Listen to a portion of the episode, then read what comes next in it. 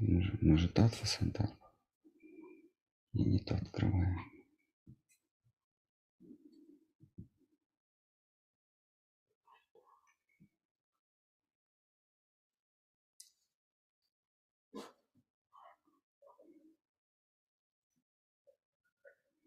Так, ну ладно, давайте тогда почитаем.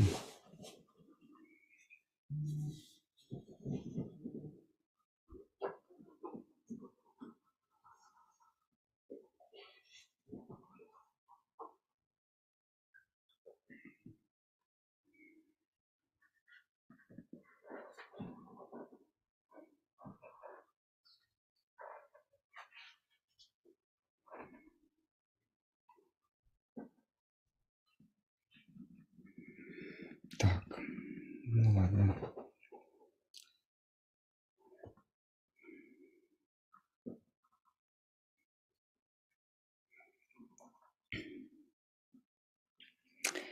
Продолжаем читать. Э, значит, напомню, что а, то, что мы читаем довольно э, специальное произведение, наверняка широкому кругу общественности это, оно неинтересно. Это трактат об истине. А, ну, в целом трактат об истине, он состоит из шести частей. Мы читаем первую часть. А, этот трактат устанавливает связь с истиной и текстом, описывающий истину поскольку много текстов так или иначе претендуют на то, что они говорят правду, они говорят истину. Ну и действительно, любое научное произведение, любое философское произведение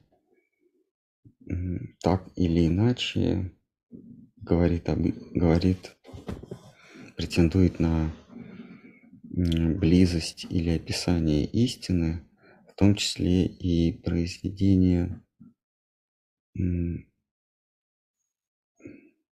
первый взгляд, не относящиеся ни к философии, ни к религии. Ну, например, какая-нибудь притча. А, так как известно, сказка ложь, в ней намек, добрым молодцам урок.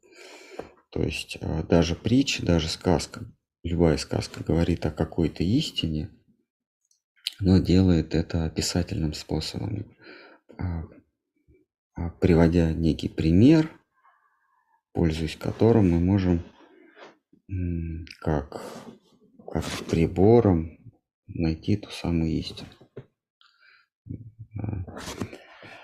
Значит, а, под истиной здесь автор а, подразумевает не просто какое-то правильное или правдивое утверждение. Под истиной автор понимает, вообще ведическая культура понимает нечто незыблемое, нечто неизменное. Значит, происходит, приводится противопоставление а, вечно меняющегося. Наш мир, он постоянно находится в состоянии перемен и чего-то неизменного. Вот то, что не меняется никогда, объявляется истиной. То, что существует непременно, то есть без а, пунктирно, без появления и, и а, исчезновения. Не, не пунктирно, а вот всегда неизменно или непеременно, непременно существует. Вот это истина. Далее Далее истина, она многогранна. У нее есть а, онтологический аспект, то есть некие, некие признаки, отличающие ее а, от а, отличающие ее как истинное, да, как, как существующее от несуществующего. То есть это наука онтологии, которая а, среди объектов исследования выясняет то, что действительно существует, а то, что ложно. И какие способы существования. А далее есть этический аспект истины, как она а, действует или действует ли она вообще. Ну, а, в ведической культуре деятельность истины не подвергается сомнению. Например, в современной цивилизации истина – это некая формула, которая объясняет способ существования всех предметов. То есть это некая вот математическая формула, вот это истина. А даже в физике есть понятие теории всего. Естественно, теория должна быть описана математическим языком. То есть некая формула из символов, э, цифр и букв а, провозглашается истиной. О том, что она действует, об этом, конечно, речи нет. А в ведической культуре истина, она еще и действует. Отсюда возникает а, этический аспект понятия истины. А действует она как? Хорошо. Вообще она хорошая или плохая? Она действует правильно или, может быть, она нарушает какие-то законы? Вот это еще рассматривается. Дальше рассматривается эстетический аспект. Вот это вот самое а, действительно непрерывно существующий и еще подающий признаки деятельности – а вообще какая она на вид, на слух, на вкус, на запах. У нее есть какие-то признаки из категорий приятные и неприятные. Ну, или так, красивые или некрасивые. Вот это вот рассматривается. Но это мы будем рассматривать в дальнейших э, э, частях. Мы пока только первую часть рассматриваем. А, а, далее, значит, в этой, в этой книге мы рассматриваем, автор рассматривает связь между текстом, который эту истину описывает, и а, самой истиной. И он приводит примеры или, или задает критерии,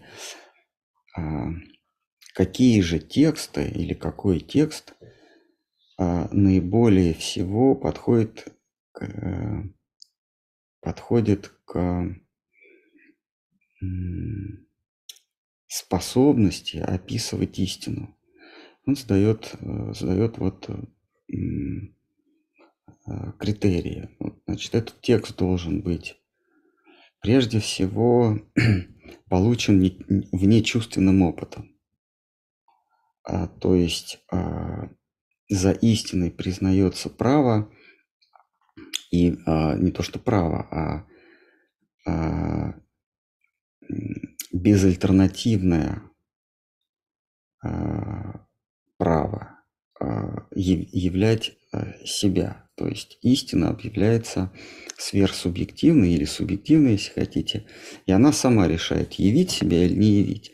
Другими словами, если а, если это действительно истина, то знать ее может кто-либо только с ее дозволения.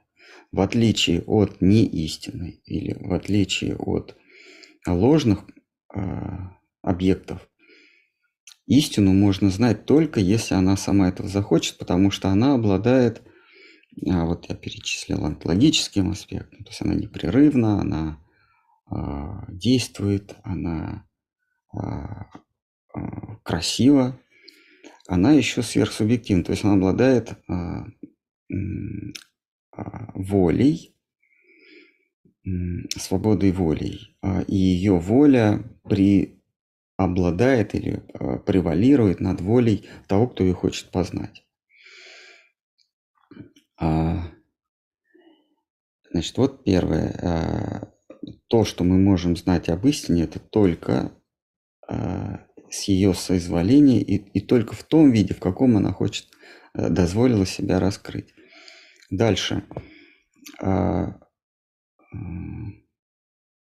э, вот этот текст, описывающий истину, он должен рассказывать о способах ее существования, о ее гранях, о, рассказывать, как я перечислил, ее онтологический, описывать ее онтологический аспект, этический, а, ее аспект а, творческий, как, как источник всякого вдохновения, это как раз э, исходит из того постулата, что истину мы можем познать только с ее соизволения. Следовательно, текст, который описывает благодаря вдохновению от этой истины, он может быть, он, он попадает под определение истинного текста или текста об истине. И вот автор приходит к мнению, что Веда, а, а, в частности, Веданта, как как квинтэссенция или итог веды.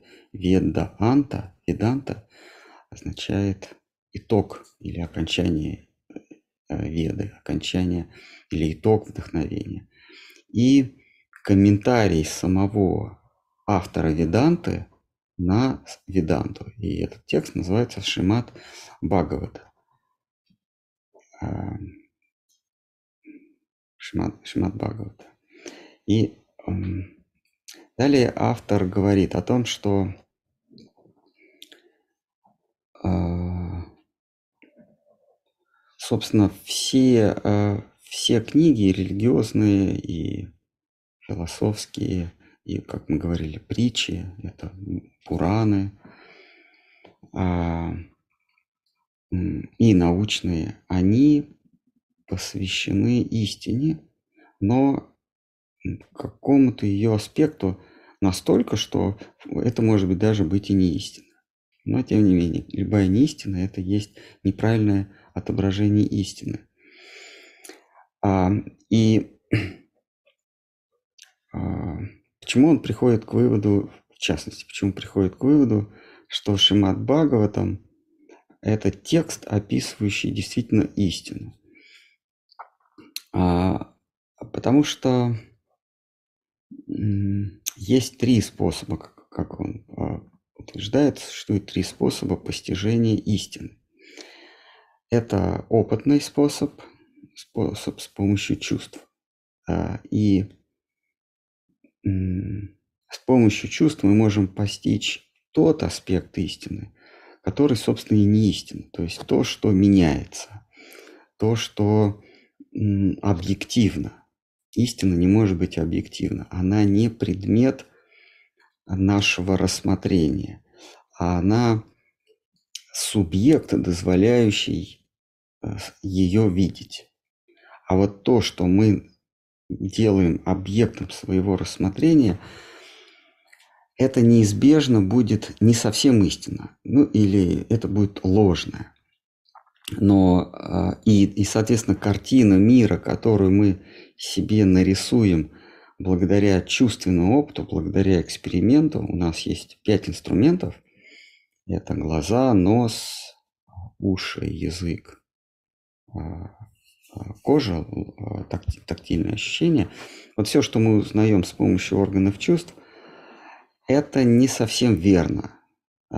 Это так, так сказать, третьесортная истина. Она, она ну, настолько не, она настолько соотносится с истиной, как а, двухмерный, двухмерный объект, например, круг, соотносится с шаром.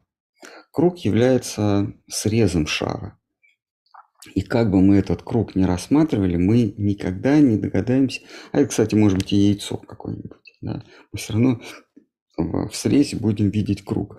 Вот по этому кругу мы никогда не догадаемся, как выглядит трехмерный а, объект. Ну, трехмерный предмет. Вот постижение мира с помощью чувств а, это, это то самое научное постижение мира а, как раз попытка а, по двухмерному объекту догадаться, как выглядит, трехмерный объект.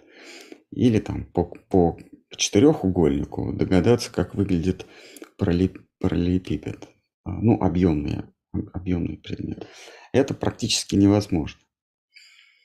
А, то есть это, это третисортная истина с помощью чувств. Но у нас кроме чувств есть еще и рассудок, а, разум. С помощью разума мы можем видеть дальше. Мы с помощью разума можем осязать уже трехмерные, это, это лишь пример, трехмерные объекты. То есть с помощью чувств и с помощью рассудка, потому что рассудок, он позволяет оперировать вещами, которые недоступны чувственному восприятию.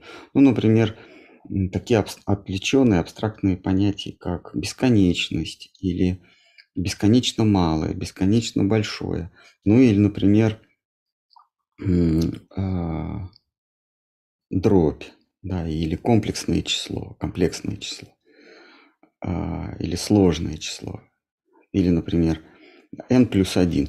Возьмем число n плюс 1, где n у нас любое плюс 1. Да? Вот это вот n плюс 1, это может быть 25, 26, 27, там, миллион 15, как, как угодно. Вот чувствами я никогда не смогу оперировать вот этими понятиями, но рассудком уже могу. Так, с помощью рассудка, ну, а, мы, мы можем постичь а, второсортную истину, то есть истину более высокого порядка но а, никогда не сможем постичь первосортную а, истину. Значит, вот он говорит, что есть тексты, которые рассказывают нам об, об истине а, на основе чувственного опыта, то есть на основе научного изыскания. Есть тексты, которые нам рассказывают об истине на основе чистого разума. Вот Иммануил Кант, он как раз задается такой целью. А насколько далеко я могу зайти в своем познании,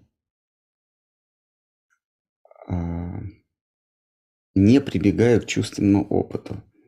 В его знаменитом критика чистого разума или, а, или суждение чистого разума, он пытается нащупать то, что недоступно чувствам, при этом а, поддается осмыслению. А и, наконец, тексты или, или, или откровения, которые говорят об истине за пределами и рассудка, и чувственного опыта. Но это возможно только если, как я повторюсь, истина сама себя, сама себя раскрывает. А, и вот, а, да, при этом, при этом тот текст или то писание, которое попадает в первосортную категорию, то есть категорию откровений, нам а, а, а, показывает признаки и писания второсортного и третьесортного. То есть это писание обязательно должно быть еще и философское, а не просто какие-то фантазии, да, которые выдают себя за, за э, откровение свыше. То есть там э, должны быть э, фрагменты чистой философии, не основанной на чувственном опыте, и также фрагменты, которые описывают наш зримый чувственный, э, чувственный мир. То есть то, что поддается а, эксперименту. И вот автор говорит о том, что Шимат Бхагавата как раз подпадает под эту категорию. Все остальные, они либо имеют перекос в одну, в другую сторону, а, может быть, даже там будет кусочек откровения, но везде где-то где есть неполнота. И вот Шимат Бхагавата – это единственное произведение, которое удовлетворяет всем этим условиям. Вот такое вот э, э, вступление для стихов, которые, ну, в общем, ничего нам не расскажут, ничего особенно не прояснят. Ну ладно. Так, по традиции мы читаем предыдущий текст.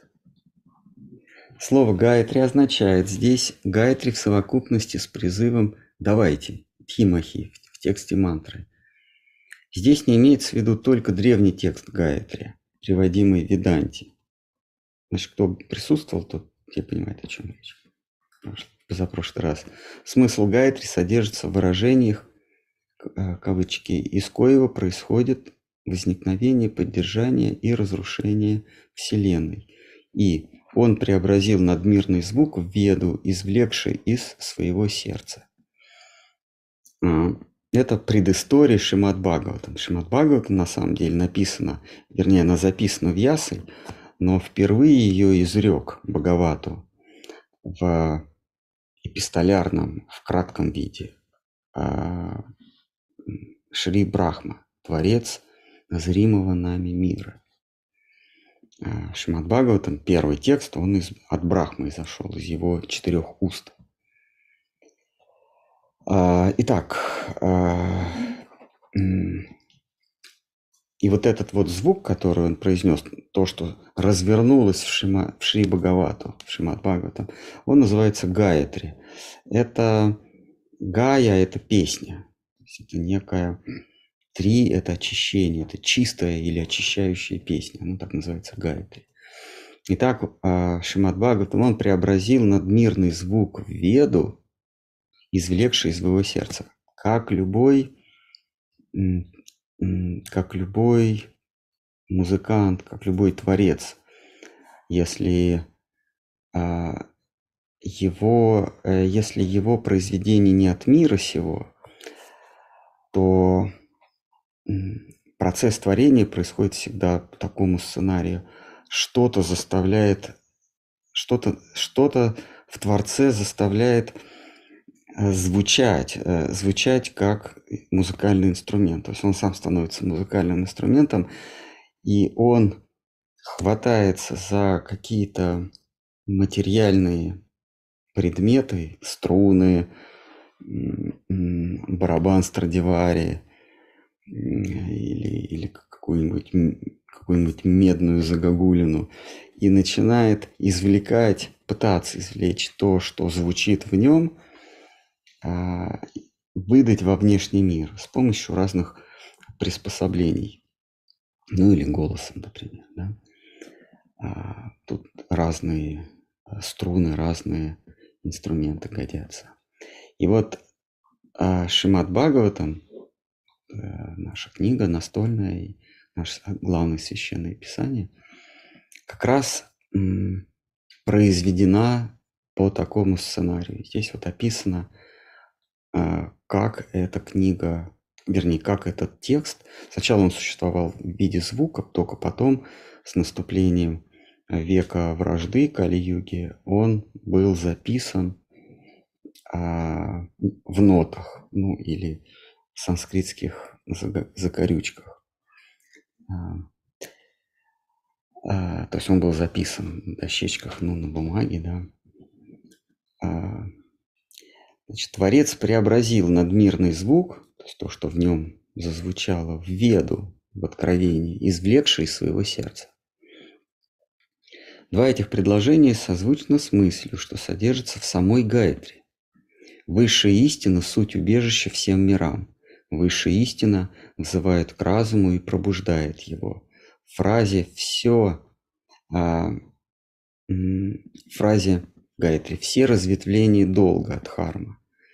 Под долгом понимается высший долг, ибо далее там же, Бхагавата 1.1.2 сказано «Повесть сия же выписует высший долг Дхарму, отбросив все прочие виды долга. К высшему долгу относятся размышление, поминание и оглашение о высшем, что будет разъяснено выше. Вот, кстати, я забыл упомянуть а, еще один, ну, в прошлый раз мы это обсуждали, это, это еще один признак текста или звука, описывающий высшую истину. Ведь звук описывающий истину и сама истина, по сути, это дело, это не одно и то же, на первый взгляд. Ну, понятно, что то, что описывает что-то, это не одно и то же. Одно есть символическое описание а, другого. А вот мы перечисляли, что у истины есть онтологический, этический, эстетический аспект, физический аспект, да. А, вот здесь вот еще а, а, дхармический аспект, то есть аспект, взывающий а, или побуждающий уже нас действовать. действовать. Мы обсуждали, что а высшая истина, ну, высшее, оно, оно непременно движется, оно, это не какая-то застывшая формула или там застывший какой-нибудь священный камень где-то, где-то, значит, эм, на Ближнем Востоке.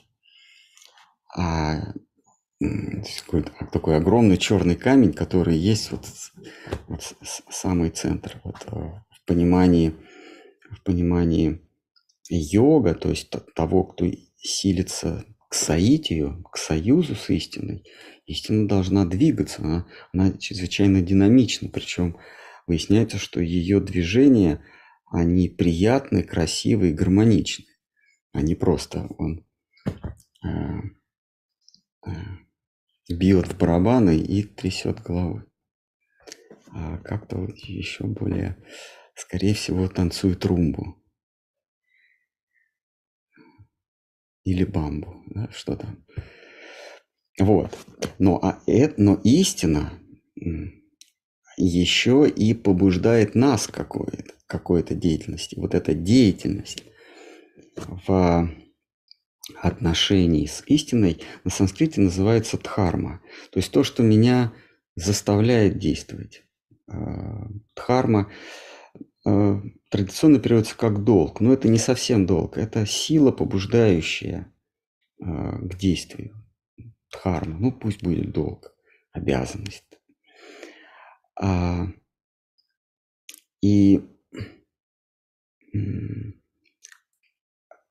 по характеру моего долга я могу определить истинный объект долга, вернее, истинна в нашей категории. Она красива, она динамична, она непрерывно существует и так далее и тому подобное. Но что она побуждает во мне, как она меня заставляет э, а, действовать, какие струны она затрагивает во мне. Вот если она затрагивает во мне почтение, страх, уважение, она не совсем истина. Но если страх, это совсем не истина.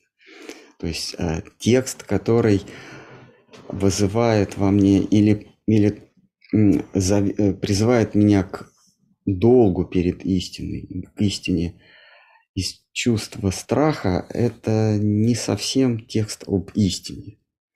Или, например, за спасибо. Вот. А, как, как благодарность за э, слава Богу за все, да?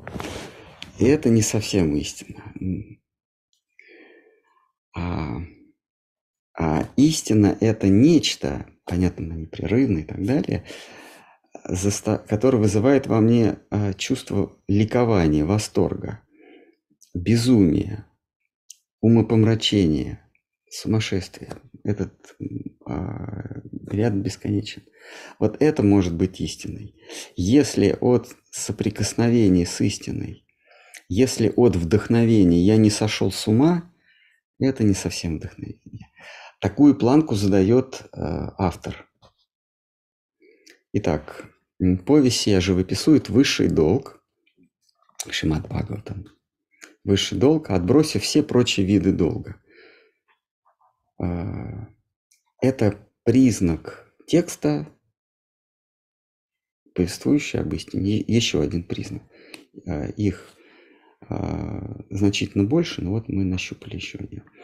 Итак, к высшему долгу относятся размышления, поминания и оглашения, что будет разъяснено выше. Ну, здесь имеется в виду путь, да, или способ нащупывания этой истины. Вот их три. Их тоже есть больше, но три это на начальной стадии это размышление, поминание, оглашение. То есть э, чтение, слушание, размышления, рассуждения, покуда вот эти вот размышления, поминания, оглашения, размышления, поминания, оглашения, это как раз Хари Кришна мантра, вот этот вот луп, вот этот, вот это размышление, поминание, оглашение не, пере, не перейдет в, а, в навязчивое что-то, в безумие, в, в, в умопомрачение когда размышление, поминание, оглашение сольется в нечто единое. И это будет, когда это то, что свят, э, святой Бхактинот говорит, когда истина танцует у тебя на языке. Она сама тобой, она, а, как в фильме «Чужой», когда он там внутри. Вроде, вроде вот он человек, а в нем уже танцует истина. Ну, вот это вот в фильме, помните? Склизкая. Мы об этом говорим, правильно? Там, в глубинах сердца. Так, ну что, переходим к 21.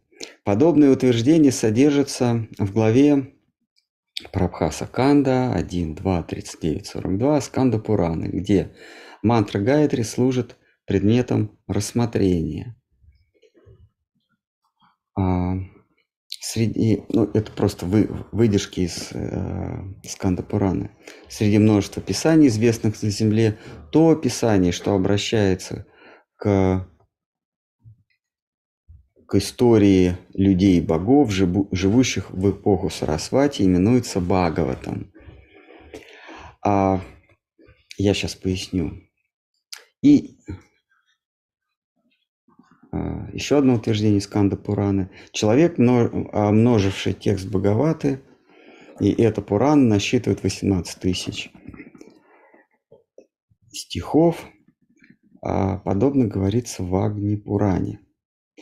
Так, значит, вот здесь любопытное, любопытно еще, что в, этой, в этом откровении об истине должно быть упомянуто еще кое-что. Это непрерывность а, присутствия истины в разных, в разных объектах на в разных объектах в зримом мире. А, то есть она обязательно она должна проявлять некие признаки в нашем зримом мире, и истории ее появления а, должна отслеживаться. То есть а, она, она такую, такой критерий он ставит, она должна быть не просто обнаружена в 20 веке, а до этого была, она была бы неизвестна. А в разных древних текстах в том или ином виде о ней будет или о ней говорилось. И вот он говорит о Шри Бхагавати, а вот Шримад Бхагаватам, что она же упоминается и в истории людей и богов, живших в эпоху Сарасваты. Эпоха Сарасваты так именуется Сати-юга. Сати-юга, надо сказать, это термин, введенный исключительно в Кали-югу. До этого а, эта юга называлась а, Кри, а, Крита-юга или эпоха она еще называлась эпоха, когда, я не помню, как на санскрите, эпоха, когда люди и боги жили вместе. Это вот, это сати-юга. А когда а люди обладали такими же качествами, как и небожители, а именно а, справедливостью, воздержанностью, чистотой и уважением мамы, да, или какой-то еще а, набожностью, простите. Вот, а, вот такой критерий он задает, и Шимат Бхагаватам, да, и еще эта книга, говорит, а, насчитывает 18 тысяч текстов. Это как раз Шимат Бхагавата. Он говорит, что Шимат Бхагавата не изобретена на рубеже два пары трета юги нашей Кали-юги. Э, два пары и, простите, Кали-юги. Она еще существовала в эпоху, когда люди и боги жили вместе. Другая Пурана признается авторитетной великим толкованием вет Шидхары с вами, гласит Повесть, именуемая Боговатой, состоящая из 12 частей и содержащая в себе 18 тысяч стихов, живописует убиение в ритре способом размышления о Боге, поведанным мудрым Хаягривую. Предваряется сия повесть мантрою Гайтри. В какой Пуране рассказывается об убиении демона в ритре? Мы как раз читаем сейчас, это шестая книга, да? Сейчас читаем шестую книгу Шимат Бхагавата. Всего там 12 книг мы читаем шестую, а там как раз про этого небезызвестного демона Вритры. А, персонаж довольно несимпатичный снаружи, но добрый внутри. А он задолго до известного персонажа, будучи э, четвертован ему отрубили конечности, но он настолько, он ужасный. У него голова треугольная, которая сразу, э, минуя шею, сливается с, с плечами. А плечей, плеч у него нет. Вот, вот так все. Ну, в общем, ужасный. Он такой страшный, волосатый и фигурой своей затмил солнце. А, а, всем живущим на земле и на небесах. То есть это, это какое-то чудище страшное. А когда он говорил, он опалял все с э, огнем. И тут, когда предводитель богов его убивает, он а, дает наставление о Боге, о высшей истине своему убийце, истекая кровью. Он ему говорит, э, не унывай, главное исполнять свой долг. Там целое, целое настав, наставление. А, и возлюбить врага своего, и а, прощать так же, как он прощает. И хлеб наш насущный да, да, дашь нам, так же, как мы прощаем должникам своим. Или он прощает должникам.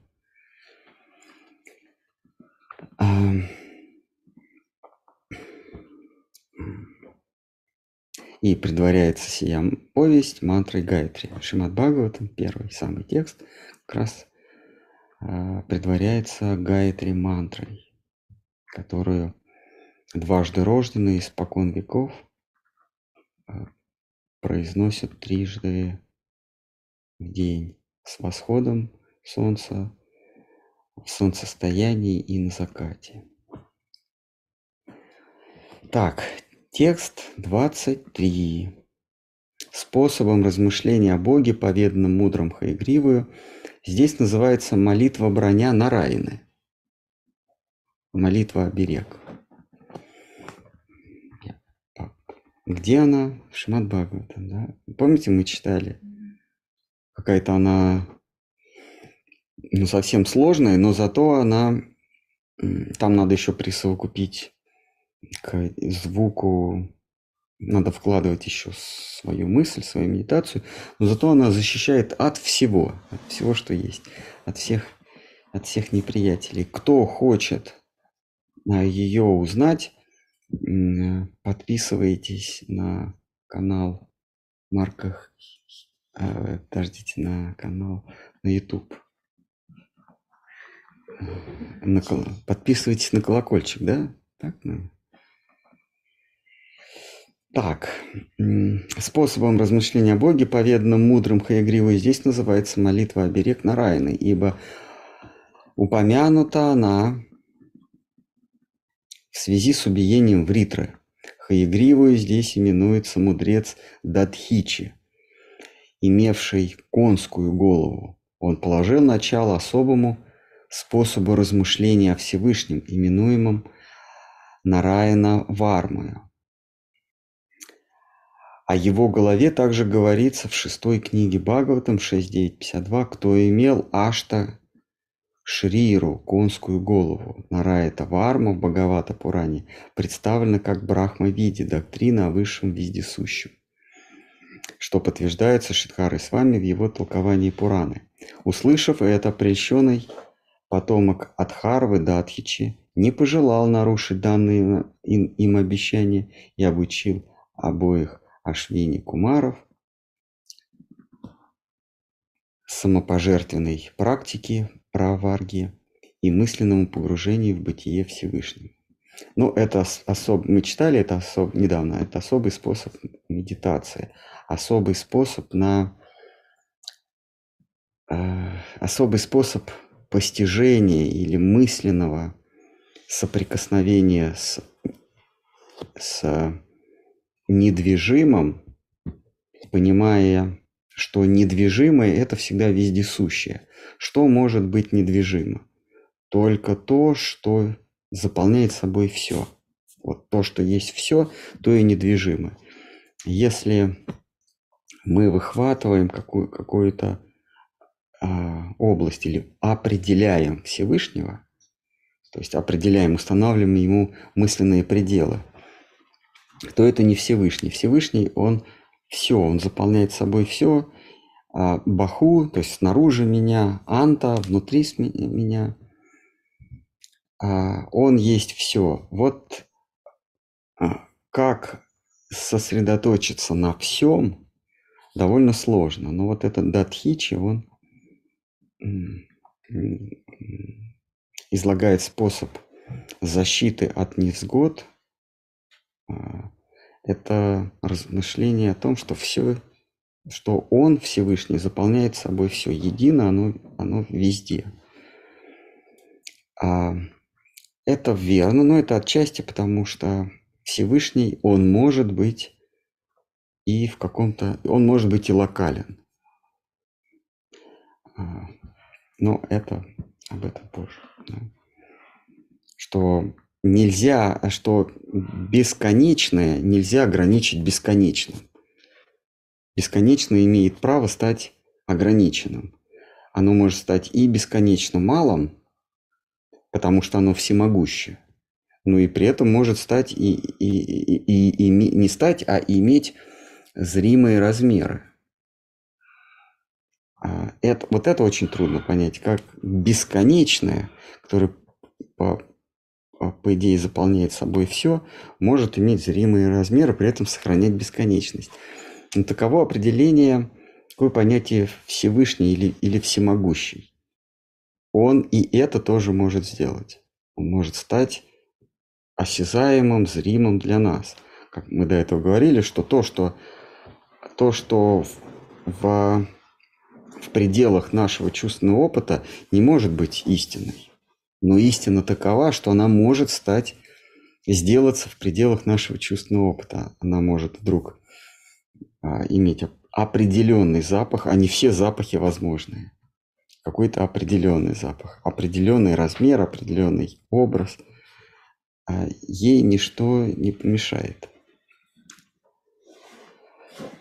А, так. Ну что, давайте на этом закончим. Мы сегодня перевыполнили норму, прочли три стиха.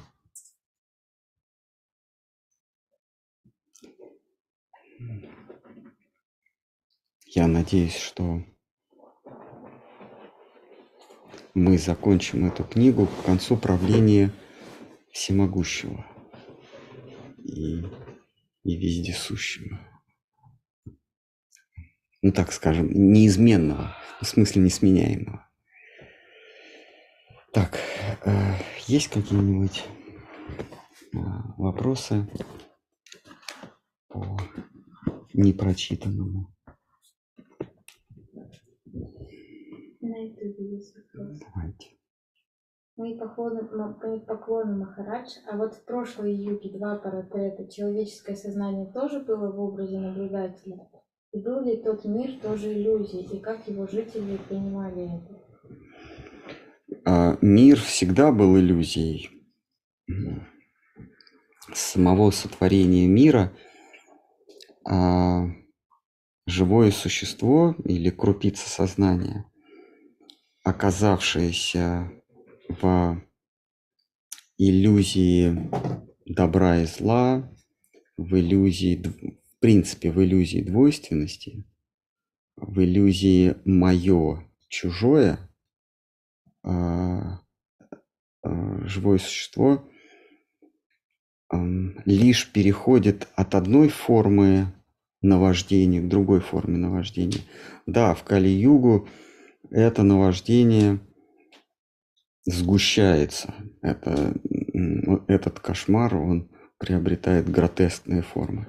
Но и в, и в Сати-Югу, а, в эпоху праведности, и в Трета-Югу, пошатнувшейся праведности, и а, а, два пары югу законченной праведности. И в Кали-югу, когда ее вообще нет, вот в Кали-югу праведность, наваждение совсем окутывает человеческое существо, но и Всевышний своей милостью дает более легкий способ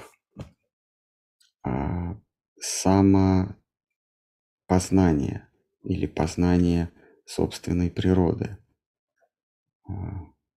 Более легкий способ дает на экзамене не тысячу вопросов, а два или один. Совсем упрощает. Но оценка та же самая. Ты осознал свою подлинную природу как вечно существующего сознания. А в Бхагавадгите Кришна говорит, что есть три фазы иллюзии, три фазы самообмана. И он сравнивает это как огонь э, сокрыт дымом, то есть за дымом мы видим какие-то проблески пламени, какие-то языки пламени или их силуэты, как а, зеркало покрыто пылью, оно что-то там отражает, но совсем, совсем а, немножко, и как и, а, и как плод покрыт а, в утробе матери, там совсем глухо, как в танке.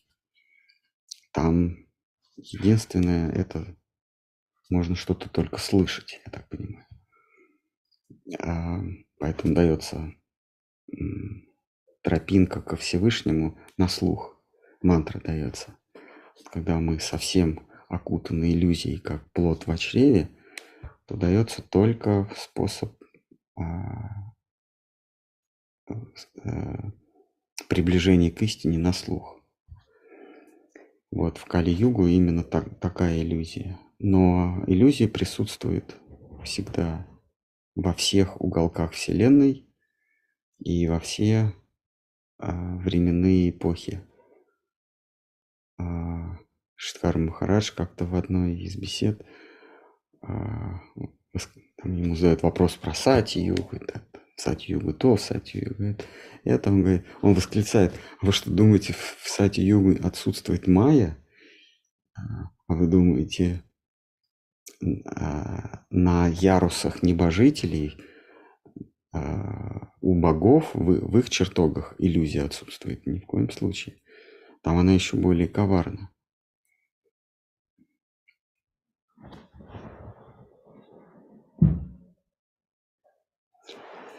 Кто-нибудь хочет поставить вопрос ребром? Но в переносном смысле. Надо здесь демонстрировать свои бока заплывшие. После фисма.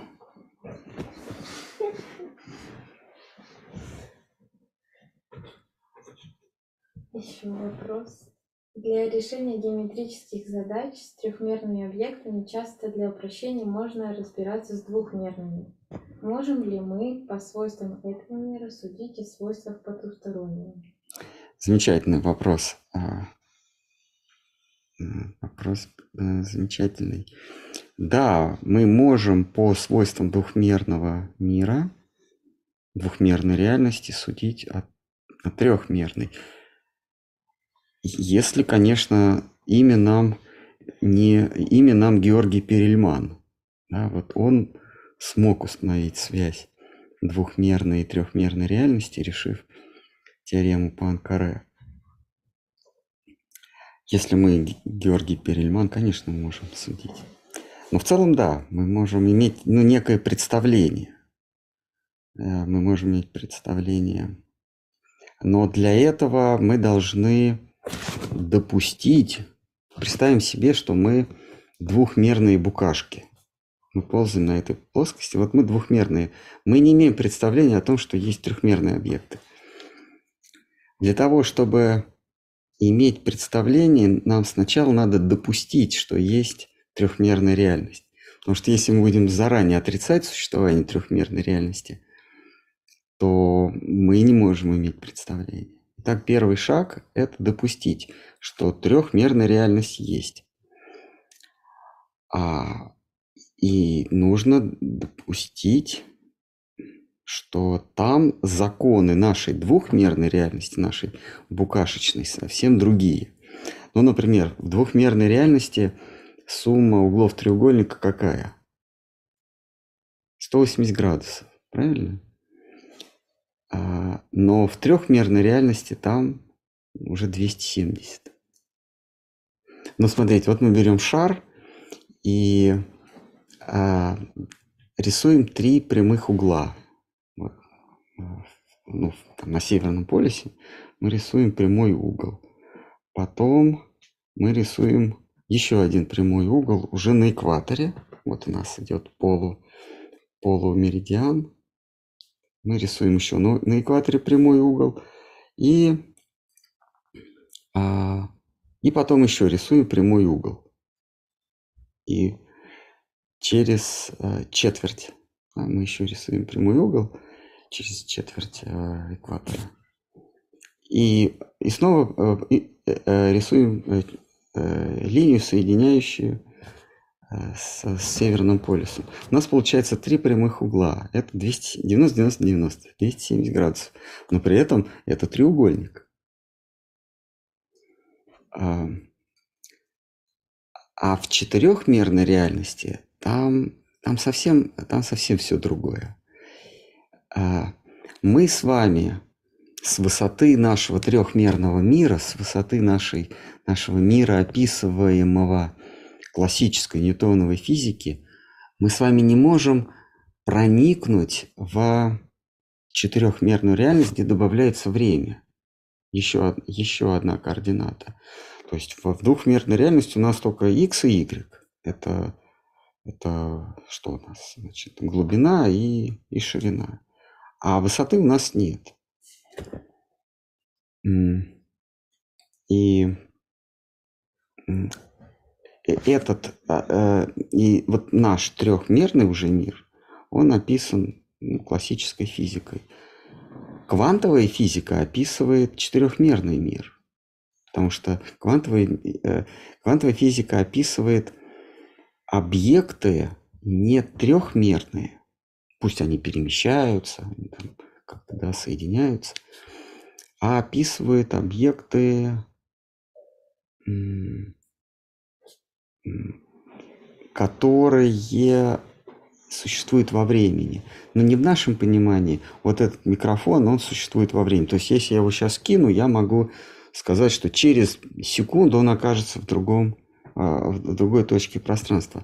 Но я все равно буду описывать трехмерный объект. А четырехмерный объект – это, это волна. Да? Поэтому Поэтому квантовая физика, она, она описывает волновые объекты. Вот, э, какой бы пример еще привести? Вот мы берем с вами пресловутый наш канат. его, я, допустим, вам даю один кончик себе, беру другой кончик и начинаю вот колебать. Вопрос, а где этот канат? На этот, от, на этот вопрос нет ответа из трехмерной реальности. Потому что вот этот микрофон, он здесь, здесь, я могу его координаты задать.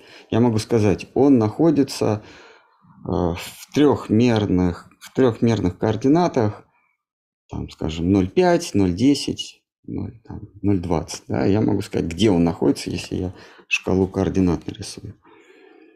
А вот когда у меня э, колеблющееся, нечто колеблющееся, ну, волна, вот этот, этот канат, я могу сказать, где пределы его колебаний. Я могу сказать, что вот эта веревка, она находится одновременно, э, одновременно э, вот, вот в этом промежутке. То есть вот она колеблется вот, вот в этих пределах точно я координату никогда не назову, потому что ее нет. Не потому что я ее не знаю, а потому что ее вообще не существует. Она существует везде. Ну и вот в этих вот пределах, вот от, от меня до вас, вот я могу нарисовать такой э, четырехугольник и сказать, этот канат везде, э, вот в этих пределах. Для человека из привычного трехмерного мира, который ну, не признает квантовую физику, он, он скажет, э, он скажет, ты с ума сошел, как-то канат может одновременно везде существовать. Да, если я при, добавляю такую величину, как время, то есть в течение там, часа там, или, или 10 минут он действительно везде. И я никогда не скажу, где он. И это полбеды. А главное, а я, я вас прошу, а схватитесь за этот канат и вы, вы за него схватились, и в этот момент вы, э, я, я спрашиваю, за что вы держитесь? Вы говорите, я держусь за канат. А второй человек, который тоже схватится в двух метрах от вас, а он за что держится? Он скажет, я тоже за канат держусь. А как это вы в разных, в разных а, местах держитесь за, за одну и ту же вещь? И потом а, а, и потом когда а, через какое-то время вы, вы хватаетесь за, за ту же самую... Да, каждая точка описывает вот такую траекторию. Вы в разные, в разные моменты времени можете ухватиться за канат в разных точках, но при этом это уже будет другой канат. А, нам кажется, что мы хватаемся за, за одну и ту же точку каната, но на самом деле а, кинетическая и потенциальная э, э, энергия у них разная на подъеме и на спуске совершенно, по шкале энергии они совершенно разные. То есть мы хватаемся за разные объекты. Вот квантовая физика говорит, на самом деле этот мир, это, это мир, это волна, волна вероятностей. Когда я говорю, что канат везде, вот в, в этом пределе, а я на самом деле говорю о вероятности, что с, точ, с, с точки зрения вероятности а, вот эта точка, каната, она, ее, а, ее координаты распределяются вот в этих пределах равномерно. А, допустим, я говорю, там 25 точек, то вот мы берем в сумме э, вероятность единицы, но вся эта вероятность э, пребывания, она распределяется. Вот квантовая физика это описывает. Нам это трудно понять. А, это можно понять на примере э, элементарных частиц, электронов, там, кварков, э, протонов, даже говорят сейчас, молекулы заквантовали. Вот это нам, э, нам уже легко понять, ну, более, ну, легче понять. Но когда, но когда вам говорят, что с точки зрения квантовой физики любой объект – это вероятность, то есть а, Полина – это набор вероятностей. Просто у нее такие размеры, что эти веро... вот у каната у него большой, большое расхождение вероят... веро... вероятности существования вот в тех или иных точках. А вот у вас вот вот колебание вот этого каната, оно очень такое маленькое, поэтому кажется, что это один и тот же объект. На самом деле все мы квантовые объекты, вот эти все наши движения, это и есть один и тот же объект мы такой сложной, сложной траектории э, э, совершаем. И это и есть я, ну, я в этом мире, в четырехмерном мире. Но нам привычно рассматривать себя как и окружающих как какие-то вот застывшие объекты. Но это неправильный, неправильный взгляд на мир. Э, далее священное писание, Шиман Бхагаватам говорит, ребята, это даже мир даже не четырехмерный, э, не четырехмерная реальность, а есть еще и пятая. Это наблюдатель. Он есть пятая, э, пятая сущность в которой все это происходит. Вот этот вот канат колеблющийся, он на самом деле не где-то там колеблется, не, у него, у него размер не, не вот этот вот 3 метра там на, на полметра, а он колеблется в твоем сознании. Мы с трудом можем а, перешагнуть через границу трехмерной, привычной нам реальности, так же как двухмерные букашки, перешагнуть через двухмерную границу в трехмерную, ей очень сложно. Но какие-то гениальные букашки, у них там, они все обвешаны Нобелевскими медалями, они, они допускают существование трехмерной реальности. Мы допускаем существование четырехмерной реальности, и за это наши букашки, это Шредингер, Хайзенберг, а, Нильс Бор получают Нобелевские премии. Обвешаны здесь трехмерными букашечными Нобелевскими премиями, в том числе Алан Аспик, а, который доказал, что на самом деле все э, в нашем сознании. Вернее, он, он, он так не сказал, но мы это понимаем. Потому что если бы он так сказал, то его бы отправили из Осло сразу в к читанию. Он, кстати, там сидит э, в, сумасшедший дом. А,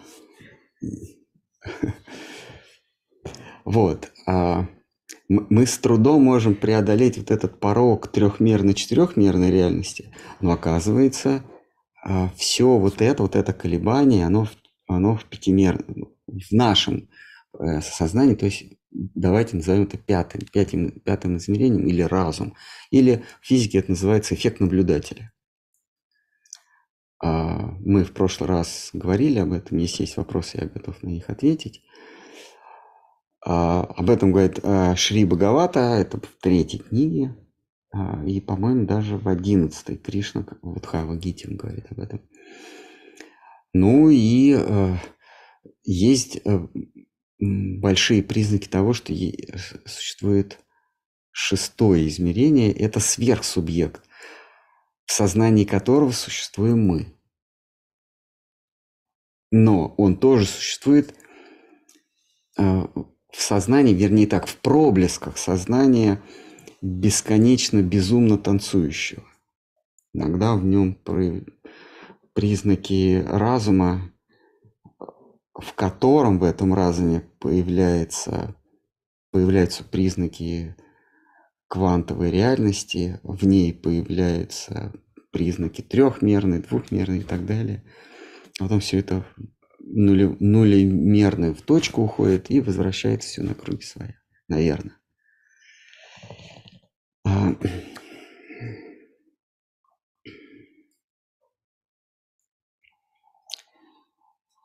Есть вопрос? Пока это никому боком не вышло. В переносном смысле. Потому что сейчас могут ведь посадить, да, за миссионерскую деятельность.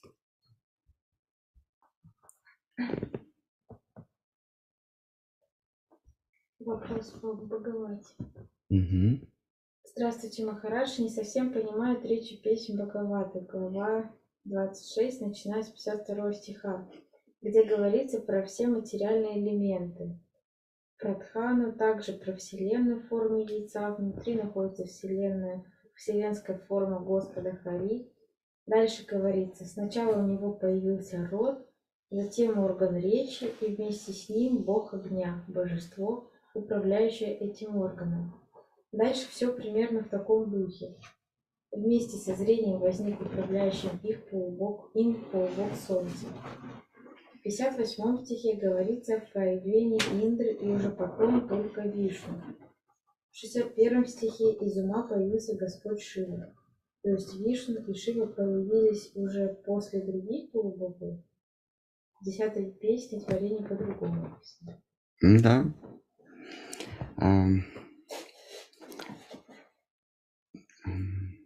Да, появляется Вишну и Шива после богов, после небожителей.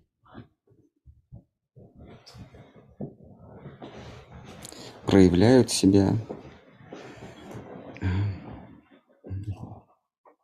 В некоторых местах говорится, что Кришна, есть аватар Вишну.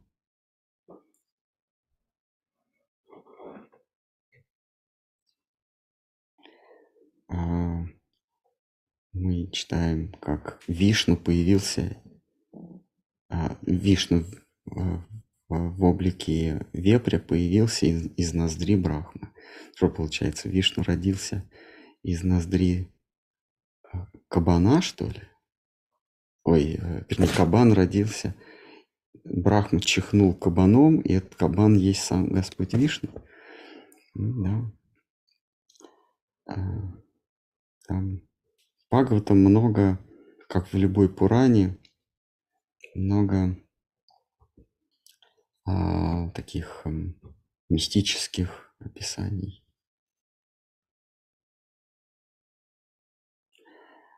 А, Господь Вседержитель являет себя в этот мир в, разли, в различных а, разных объятиях. Ваман, он родился у Адития, да, у у, у жены мудреца Кашьяпы, Господь Вамана, который потом пробил э, все оболочки Вселенной ударом ноги.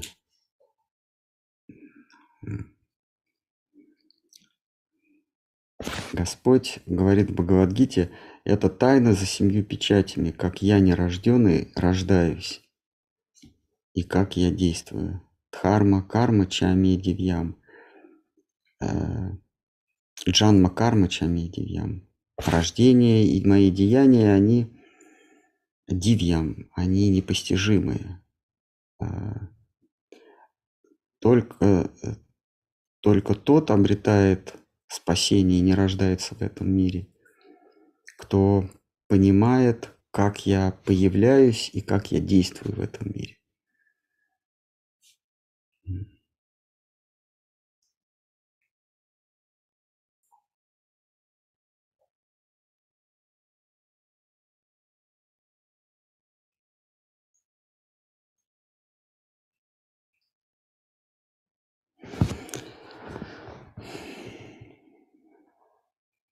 А там в середине вашего вопроса было, как появляется Индра, да, как что там Сначала органы чувств.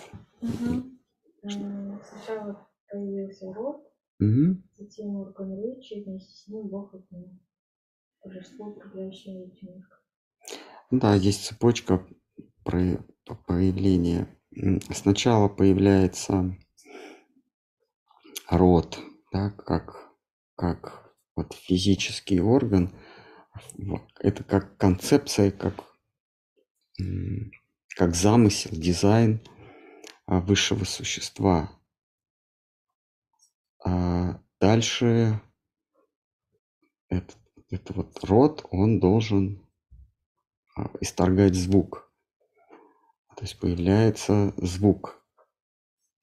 А дальше появляется а, речь. То есть не просто звук, а звук, несущий в себе какой-то смысл. Э, здесь а, описан, а, описан процесс создания Вселенной как функционирующего организма. То есть у Вселенной есть род, у Вселенной есть... Э, Вселенная произносит звуки, и эти звуки наполнены смыслом. То есть это не просто звуки, а, а это осмысленная речь. А, ну, не надо сразу бросаться к телескопам и искать во Вселенной род. Это концептуальное, концептуальное представление о мире. Как когда мы создаем какой-то механизм, да, мы, мы говорим, а, нужно, нужен какой-то орган в этом механизме, который будет толкать его, который будет приводить его в действие. Давайте назовем его мотором. И вот мы начинаем э, эту идею, нечто двигающее целый механизм, приводить в, в исполнение. А мы начинаем ее осуществлять. Один говорит, а давайте мотор будет на основе многих взрывов таких. Мы, мы найдем какую-нибудь штуковину, которая будет взрываться, и вот там будет последовательность взрывов, и там потом что-нибудь начнет крутить, толкать, потом мы еще что-нибудь придумаем. Другой говорит, нет, а давай просто с помощью электричества поставим здоровую батарейку, разведем заряды по разным э, частям э, этого ящичка, и между ними создадим, между этими зарядами создадим напряжение, и это напряжение будет приводить движение там что-то. А потом вот мы создали нечто, способное приводить движение, мотор. Да? А как оно? На основе чего? На основе трения, на основе катания, на основе шагания. Вот, например, есть замечательный шагающий экскаватор. Вот. Э, вещь опасная, но красивая.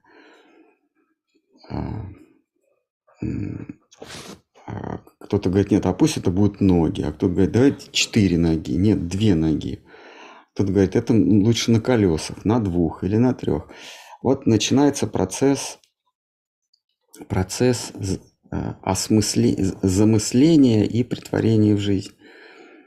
Вот Вселенная, а, в этой, э, в этой части Боговата описана Вселенная органически, с точки, с точки зрения функционирования разных органов.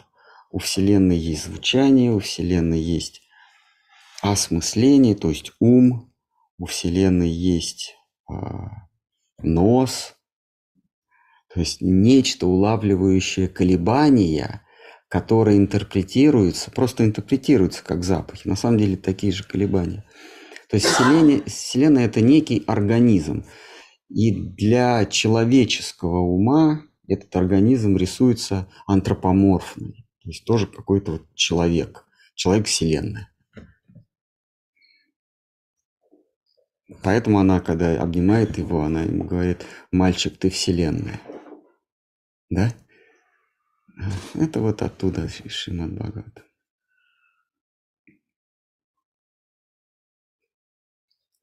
Есть какие-нибудь еще?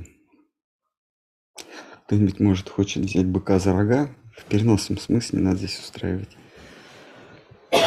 борьбу нанайских мальчиков. Тем более, если они все вселенные. Нет больше вопросов? Ну все тогда. А? а? Просто вы сегодня рассказывали про то, что Брахма, он вначале про веду изрек. А, а что потом? Как потом это развивалось? Где? Он произнес звук. Этот звук сначала был ом. Он, о, вот это ом. Потом этот ом, если прислушаться внимательней, этот ом оказался гайатри мантрой. Пхур, Пхувах, Свах. И вот эта Гайатри мантра, это как раз оказалась и инструкция, инструкция по созданию Вселенной. В ней как раз в этой мантре перечислены стихии по степени плотности. Плотная, пху, пхувах более тонкая и так далее до, до а, мысли, ну, до чего-то тонкого, летучего, и, наконец, а, а, то, что вдохнове, вдохновляет колебаться или двигаться вот это летучее, некое вдохновение. То есть от вдохновения до самой грубой стихии, до тверди, до земли. Вот в Бхагаватам, Бхагаватам от грубого к тонкому такое происходит описание Вселенной. И дальше призыв. Вот этому, что заставило колебаться, заставило быть летучим, и потом огрубевать, огрубевать и, и сделаться э, разнообразием, вот этому давайте поклоняться. Оно, оно, оно необычайно вдохновляющее. Химахи, давайте-ка, давайте поклоняться. Прочетаят. Давайте упадем ниц.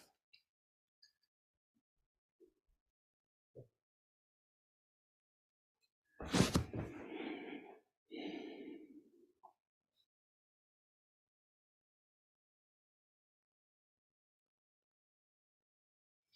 Харко. Что-то высшее, вдохновляющее. Что еще? где потом в итоге записали Значит, вот э, в Бхагаватам, я не помню в какой песне, э, времени тогда не было, но если бы оно было, то прошло тысячу лет. То прошло бы, э, ну, мы бы это восприняли как тысячу лет, но не наших тысячу лет, а тысячу лет богов.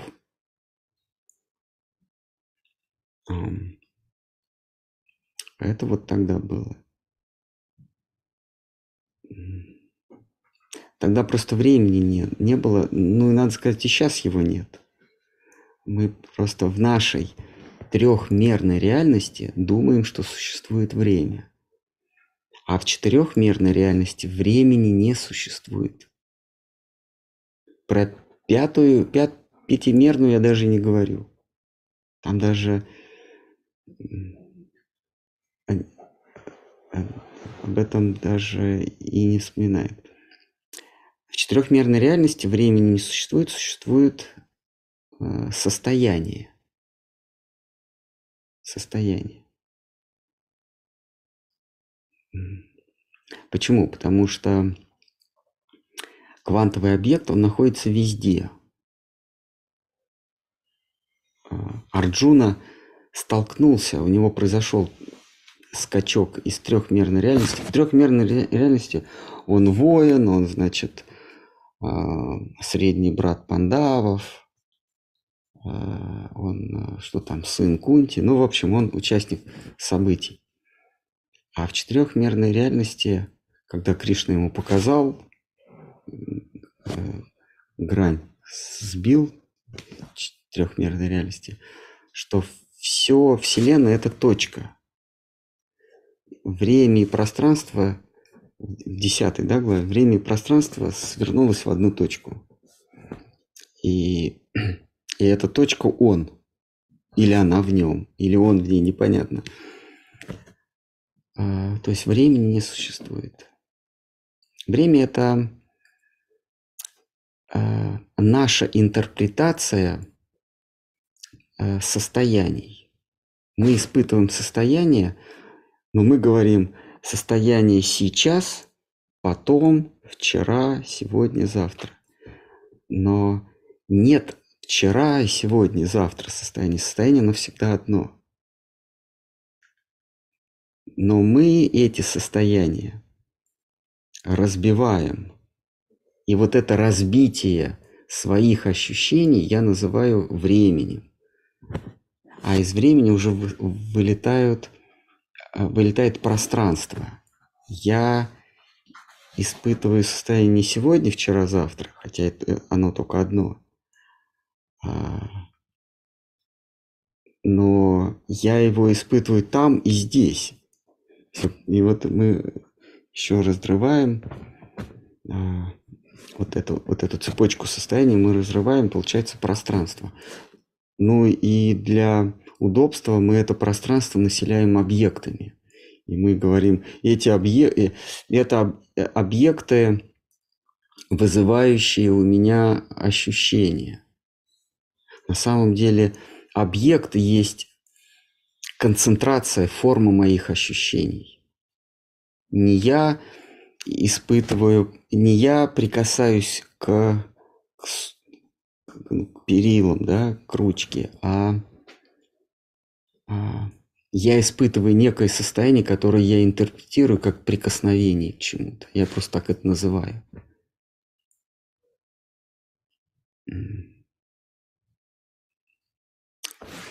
И вот эти состояния мы сначала разводим по временной шкале, потом по пространственной шкале, а потом ну, надо же чем-то заполнить это пространство. Мы населяем всякими предметами и говорим, они реальны.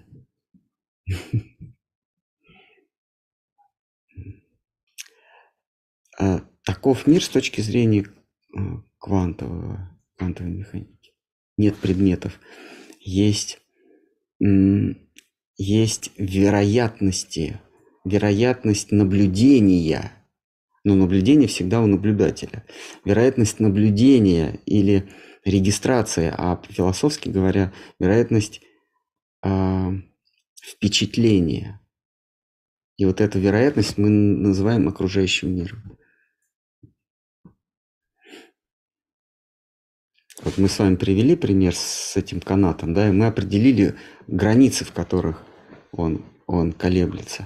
Но это условные границы. Давайте представим себе не канат, а там трехметровый, да, а волну, пусть это будет вода или как, какая-то какая среда пластичная, и она не ограничивается там тремя метрами или даже ста километрами, потому что вообще это, это расстояние не существует в квантовом мире. Это просто волна. И отпадает вопрос, где она, потому что она везде.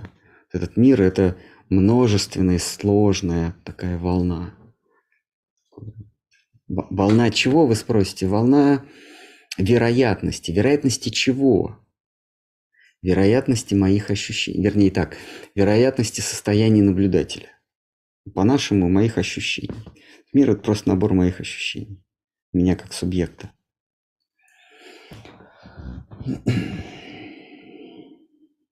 Но вот эти состояния, они же могут меняться, измениться. Да, да, конечно. Шимат Бхагаватам говорит, что в самой сути это всего одно состояние. Вы, вы по глупости своей разбиваете его на разные участки, а это одно состояние. Это состояние э, поиска счастья. Это единственное состояние, пхава. Это единственное состояние, которое у нас есть. Но мы по глупости своей дробим его на какие-то глупости поиска поиска власти, уважения, э,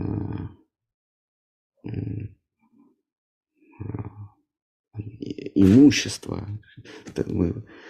Как только мы поиск счастья дробим, получается, получается глупость какая-то не сусветится.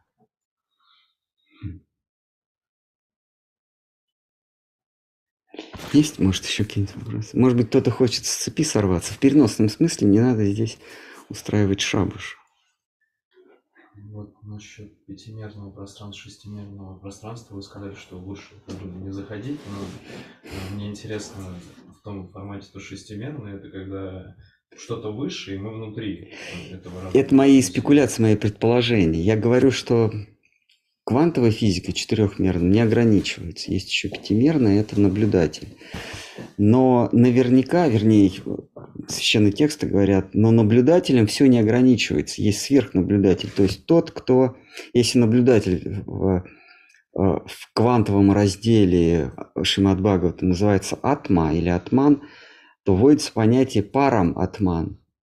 Если а, атман, то есть я или вы отдельно, да, вот эти индивидуумы, э, испытываете, испытываем состояние, ну давайте называть локальные, то есть свойственные мне, присущие мне, то параматман, он своим наблюдением охватывает все, в том числе и нас.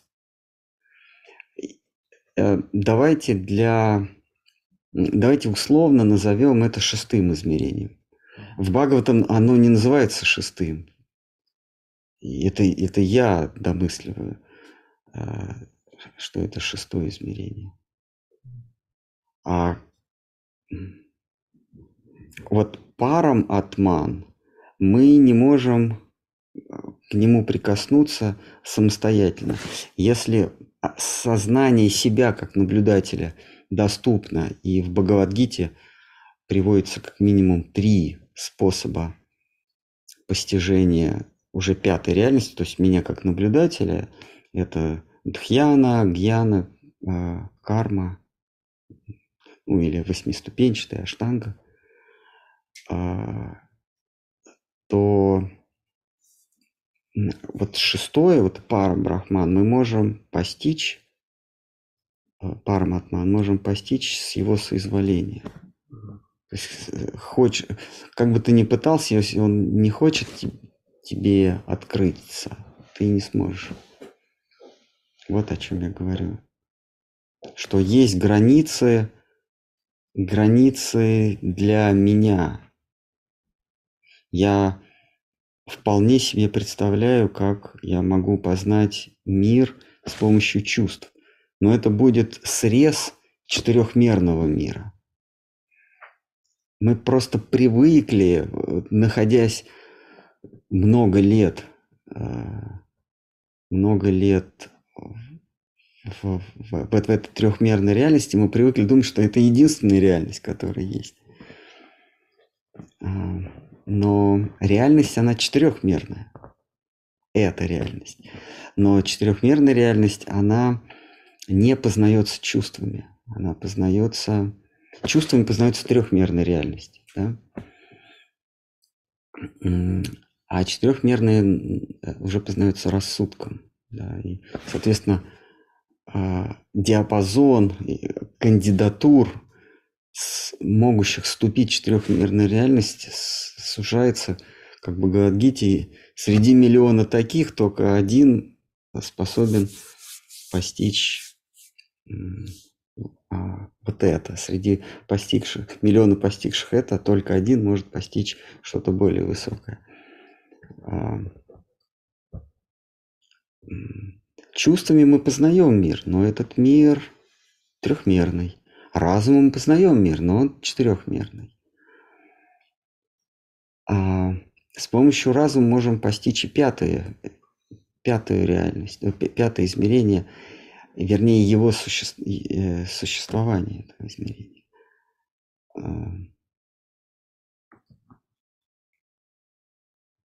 Так, кто-нибудь хочет еще? А, сорваться с... Шестимерное пространство, ну, по вашему мнению, чтобы к нему приблизиться по минимальному, нужно каким на это концентрироваться, или это оно само должно прийти? Да если захочет, да. Это никак, то есть не, не влияет то, что я буду делать, и кто-либо делать. Нужно каким-то образом умудриться, таков путь Бхакти. А, другие, другие даже не говорят о шестой реальности, понимаете? Поэтому Шимат Бхагаватам – это единственное а, а, священное, или так э, слово откровение, единственный учебник, который мы не знаем, он, он правильный способ описывает или неправильный, но, по крайней мере, об этом говорит.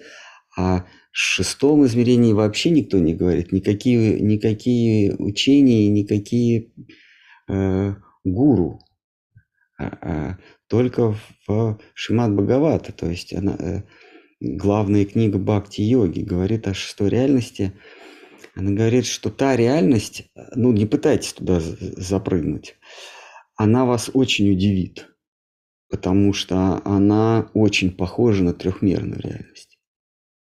А как мы поверим? А как мы поверим вот этому сумасшедшему 16-летнему э, Шуке? который туда заглянул и уже никогда не вернулся. То есть он такую дозу принял той реальности, что возврата нет. Некоторые поговорят, что он оттуда и не возвращался. То есть он, он там всегда пребывал. Но в Ясу он чуть-чуть прикоснулся.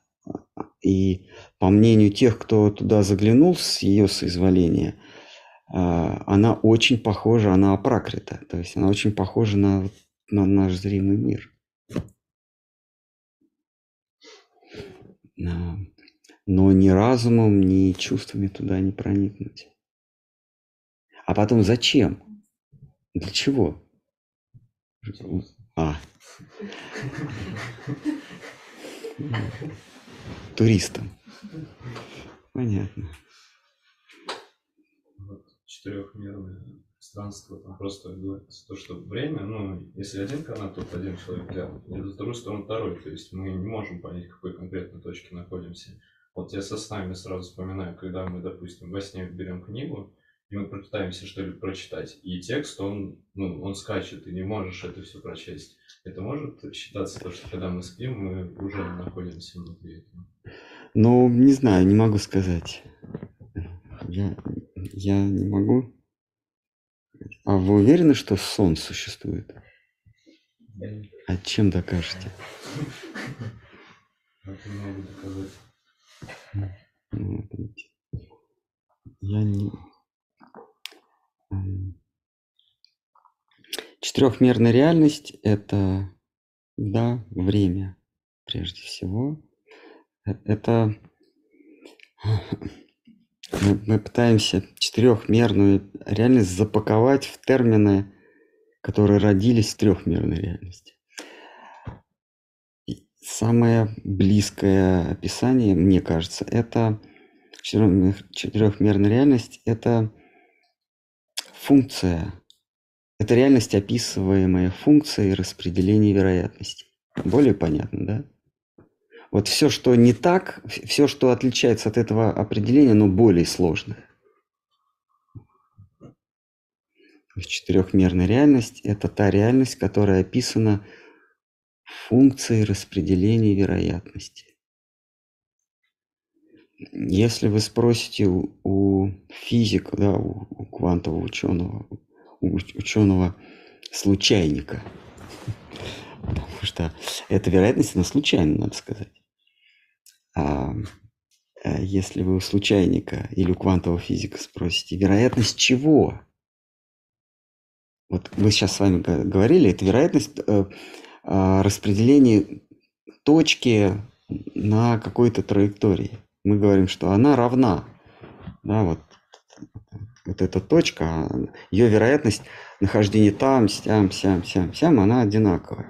Ну, на- надо сказать, что не совсем одинаковая, потому что в точке пересечения в два раза больше, что она чаще попадает в серединку. А, то есть вероятность, она так вот, если мы ее нарисуем, она вот такая вот. будет. А, э, то если вы спросите, а вероятность чего? То есть вот здесь у нас вероятность куска веревки. А вообще кван- э, квантовый мир, вероятность чего там? Вам не скажут. Э, Я, сме, я осмелюсь говорить, что это вероятность распределения моих состояний.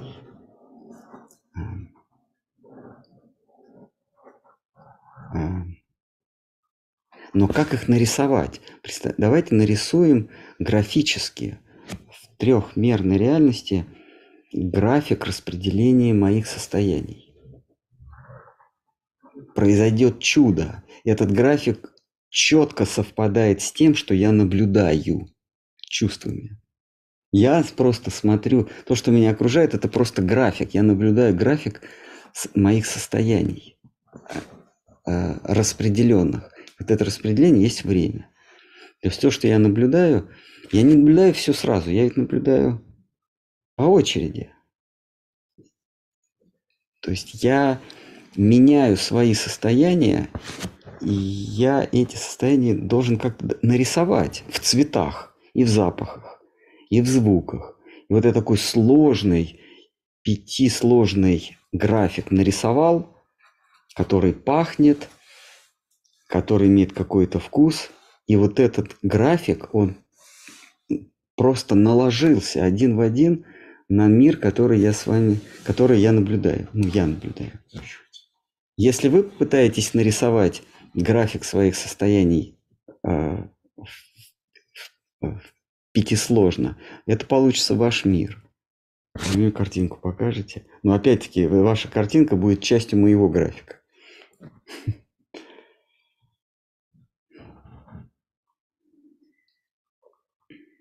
Ну, а что же в- в целом такое состояние? М? Состояние, что это такое? Состояние.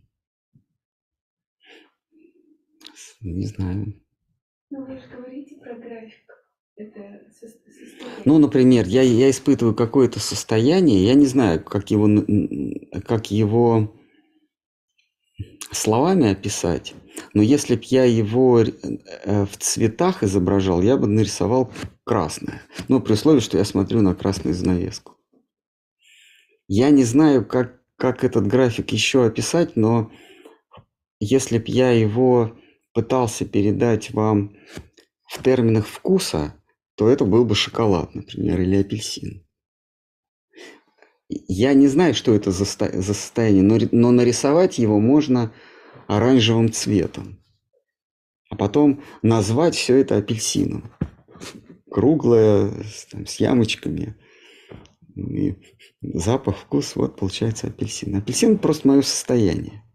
Или график моего состояния.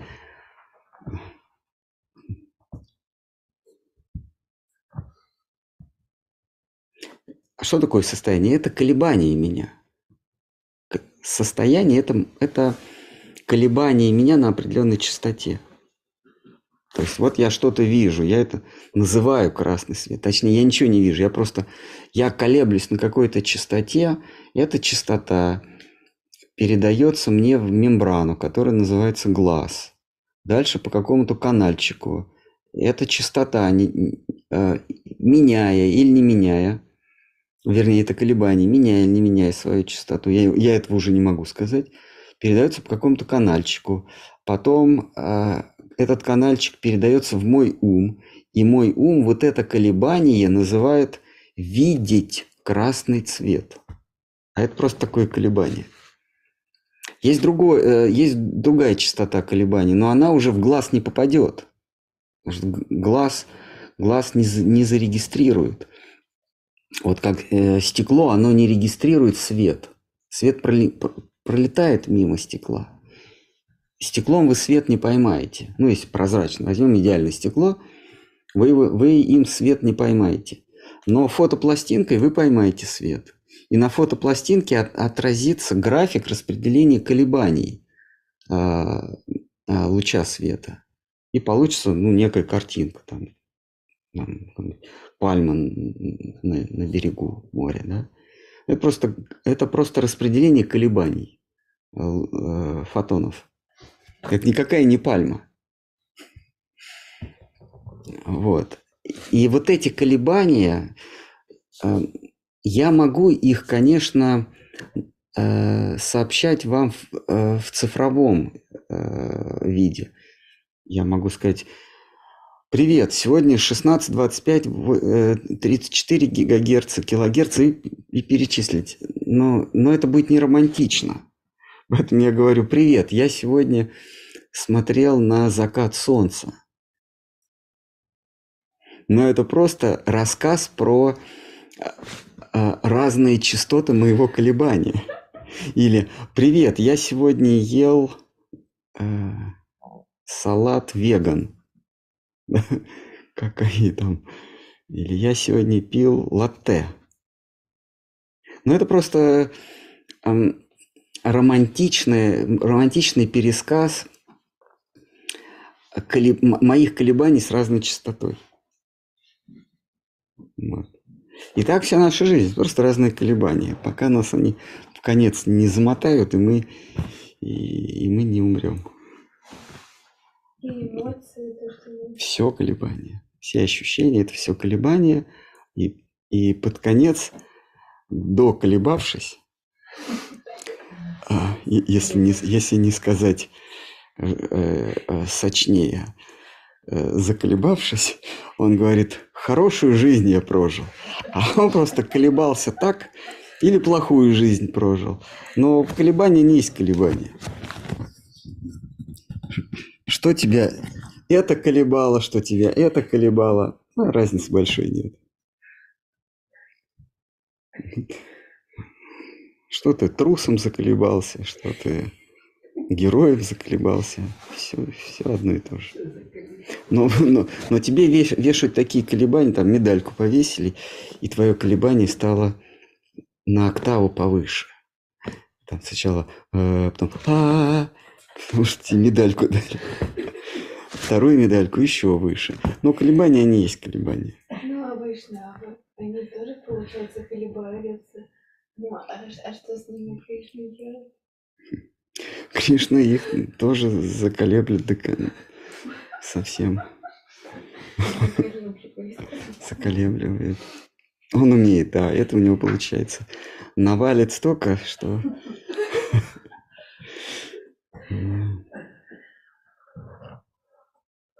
мы можем сказать, что наше состояние это совокупность наших ощущений.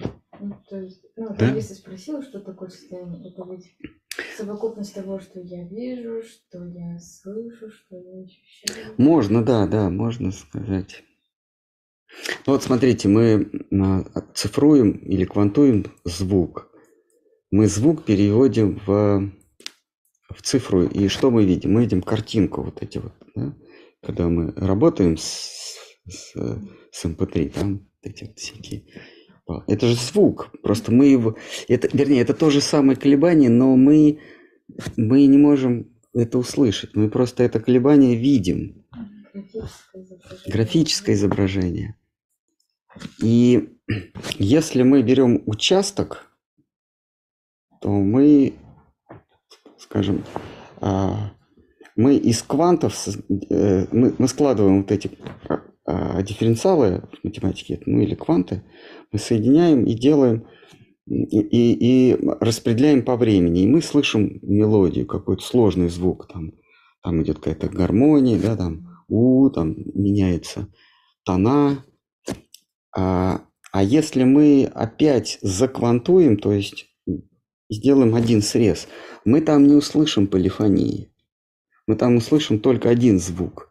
Только сложив их несколько, мы разберем в, этой, в этом мелодию. А в самом срезе там нет никакой мелодии. Там просто один звук. Вот, а, вот состояние – это и есть сложение разных колебаний, но в дифференцированном, то есть в минимальном в квантованном размере. А потом мы эти состояния складываем, и их уже называем как-то сложно. Например, я ем апельсин, или я ем шоколад, или я сходил на, на концерт Иосифа Кобзона, не дай бог. А, Вот, вот примерно так. То есть мы сами э, вольны, да, как Творец, он, он сам создает свою моральную вселенную. Мы сами вольны назвать вот эти вот колебания каким-то термином. Давайте назовем это состояние. То есть минимальное, э, минимальный срез ощущений мы называем состоянием. Вот меньше, если мы, получится вообще ноль, отсутствие колебаний.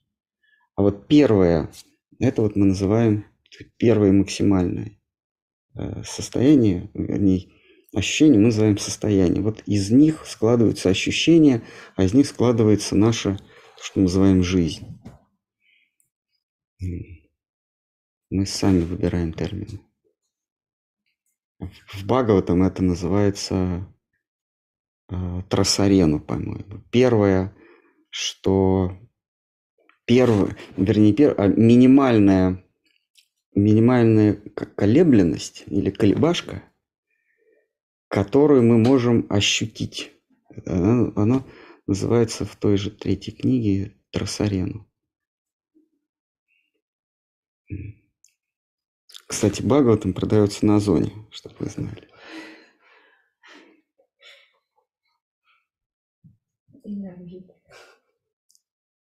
А, да, на вид. Люди так расслаблены, да? Бхагаватам думает, а, их можно всегда и бесконечно покупать, а вот сегодня мы продали одному покупателю 50 штук. Соответственно, у нас осталось совсем мало. Так,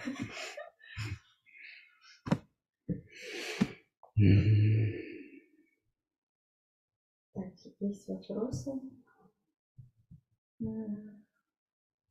Какой смысл старения в четырехмерном мире? А нет старения, там нет времени. В четырехмерном там времени не существует. А, время. Э, Там, понимаете, э, то, что мы называем время, там это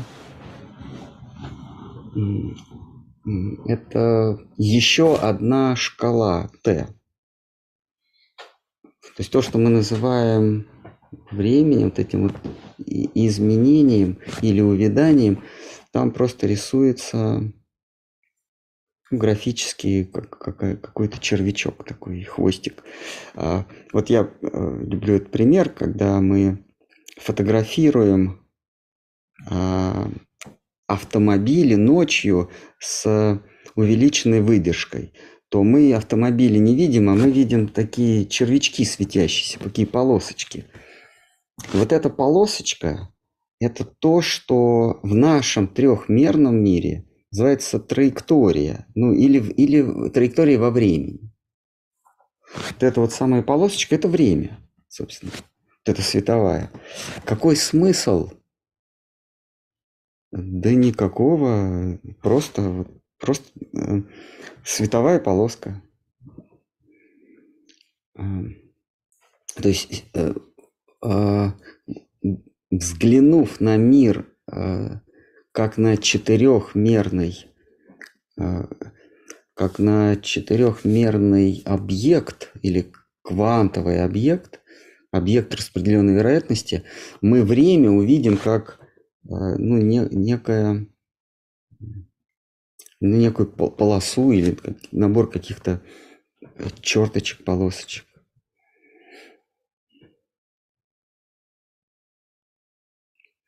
Наблюдатель, он не стареет, он не молодеет, его нельзя э, иссушить, утопить, э, разрубить, что там с ним нельзя. С ним вообще ничего нельзя сделать. И сам он этого тоже не может сделать. Кришна в Гите говорит, что во второй главе, что наблюдателя, ну вот он, правда, поэтично наблюдателя называет душа да, или сознание.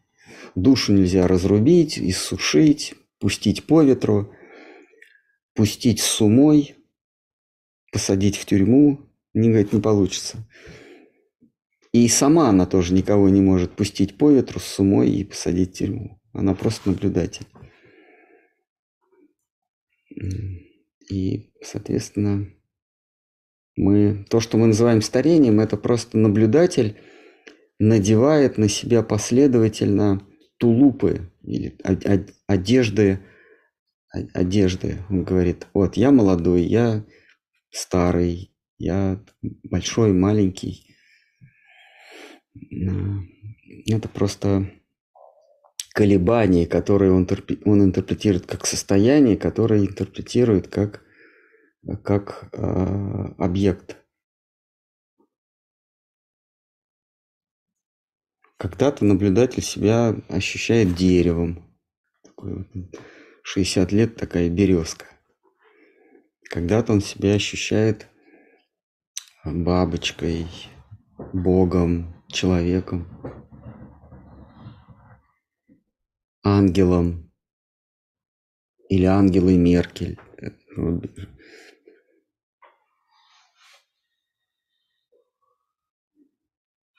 Есть еще какие-то?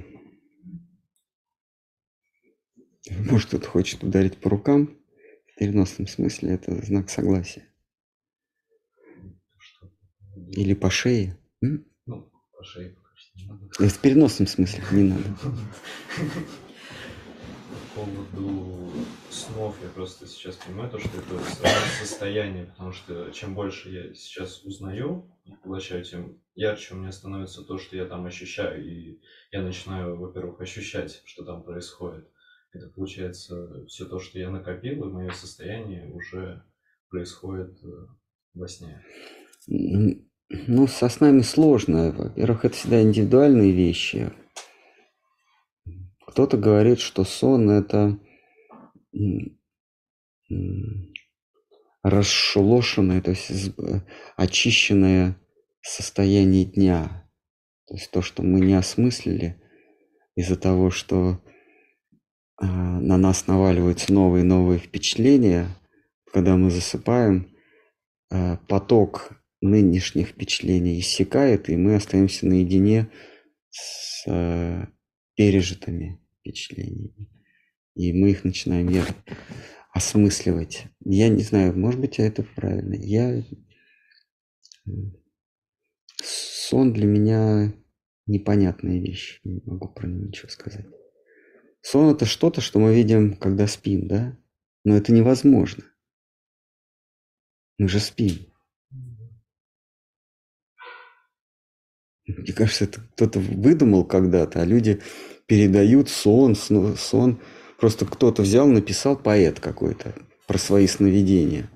И люди увери, уверовали, и теперь ни, никто же не видел этих снов, но, но рассказывают друг другу о своих снах. Ну, что впечатлить. Он говорит, дорогая, я сегодня сон такой видел, для того, чтобы внимание привлечь. Ну и рассказывает какую-то ерунду, которую он, конечно, не видел, но выдумал.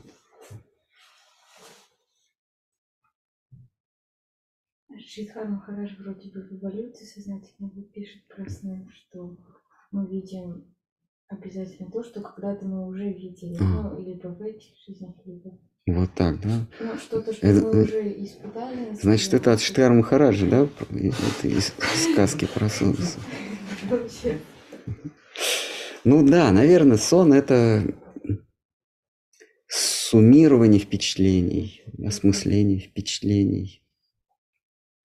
Да, он говорит, что мы видим закрыто во сне, у нас глаза закрыты, но мы видим. А, следовательно, видим мы в принципе не глазами, а видим мы умом.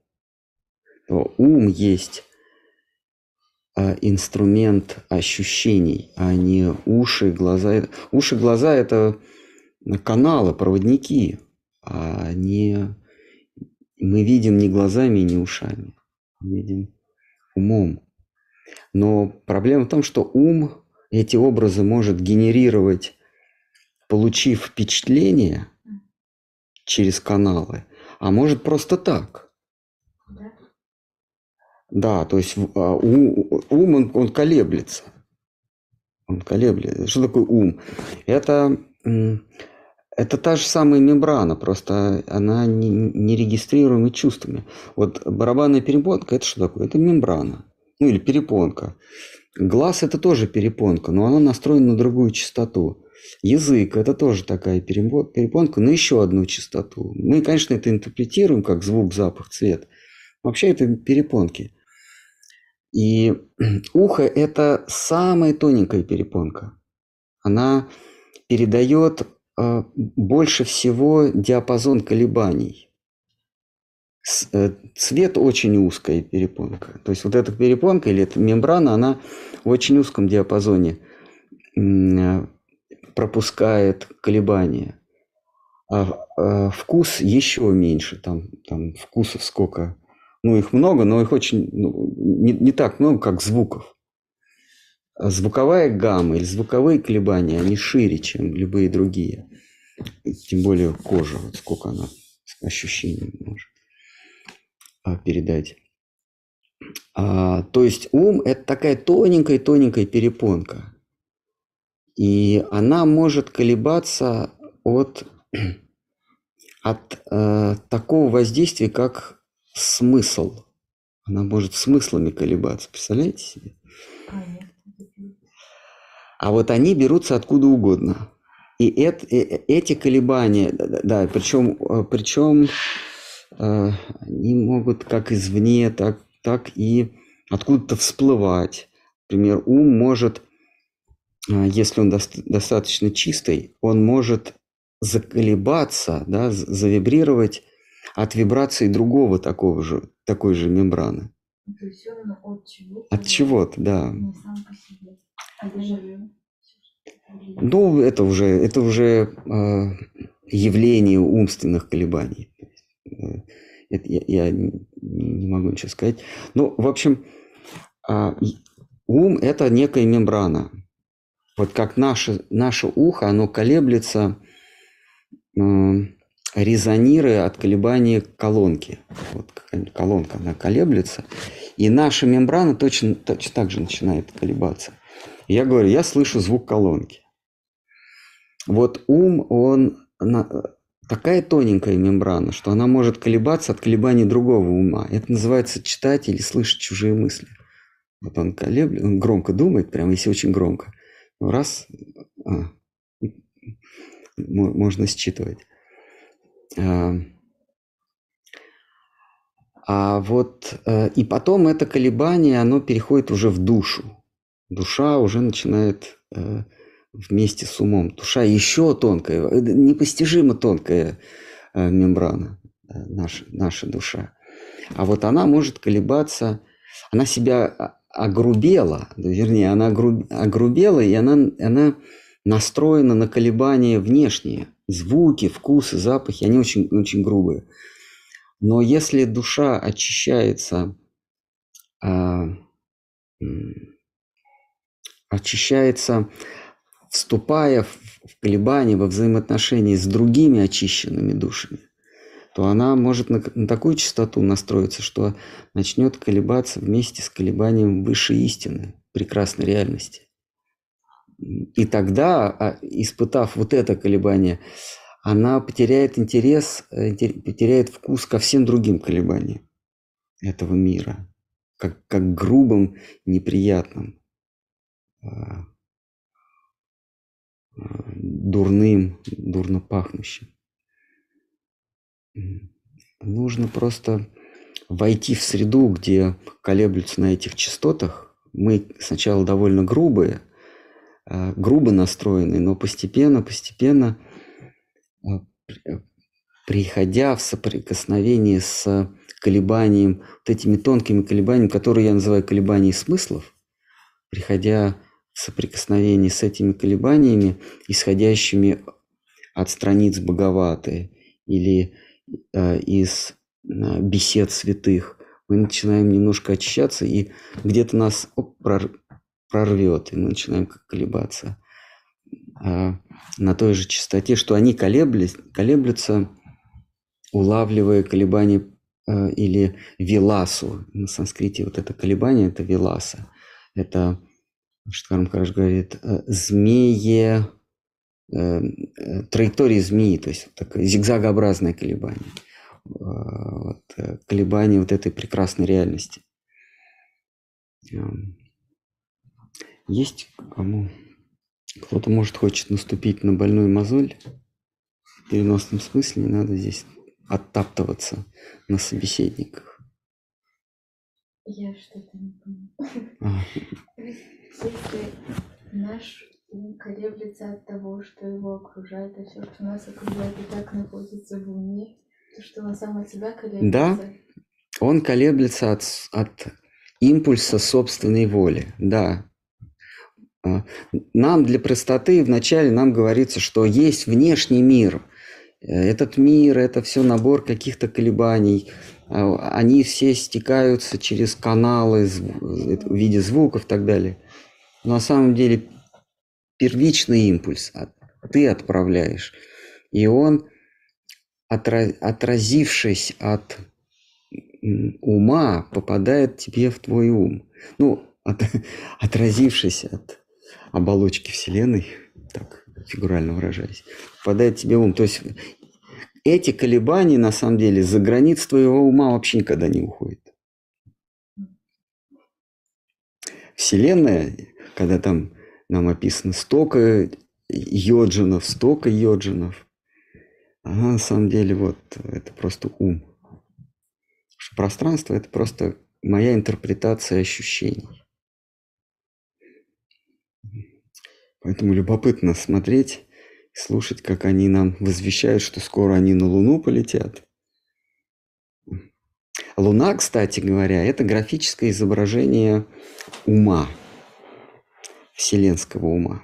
Вот, вот у этой самой вселенной, которой мы придали а, антропоморфность или человекообразность, есть и ум тоже. Вот в той же третьей книге описано, и у Вселенной ум есть. Вот выпирает этот ум в виде того, что мы видим, э, э, мы называем Луной.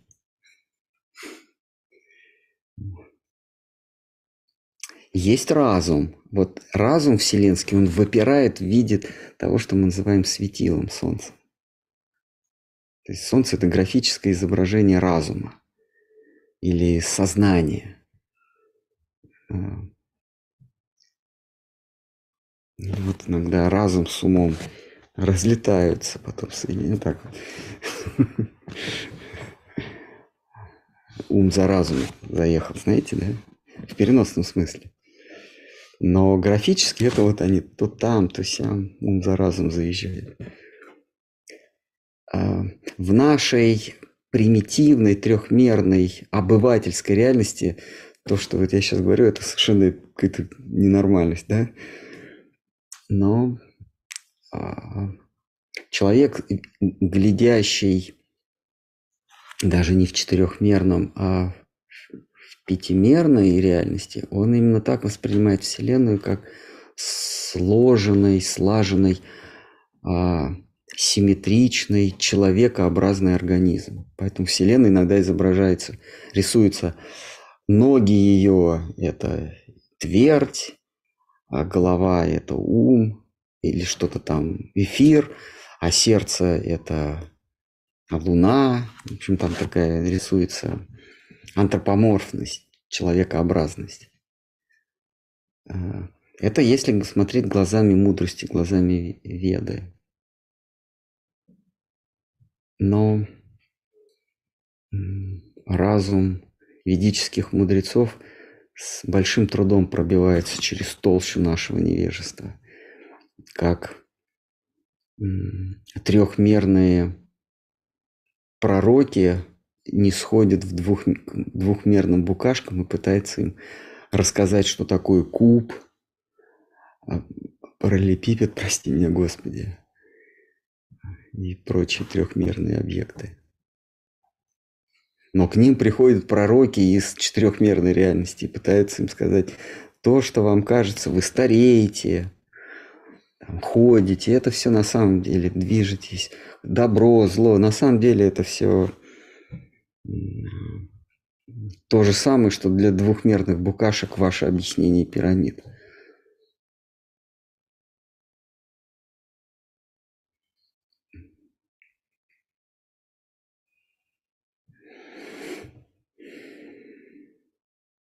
Вот я очень рекомендую почитать Пелевинского Затворника и Шестипалова. Там как раз вот мир, они думают, что Вселенная, там звезды вращаются, там, там курятник изображен. Точнее так, а куриная птицефабрика. Читали, да?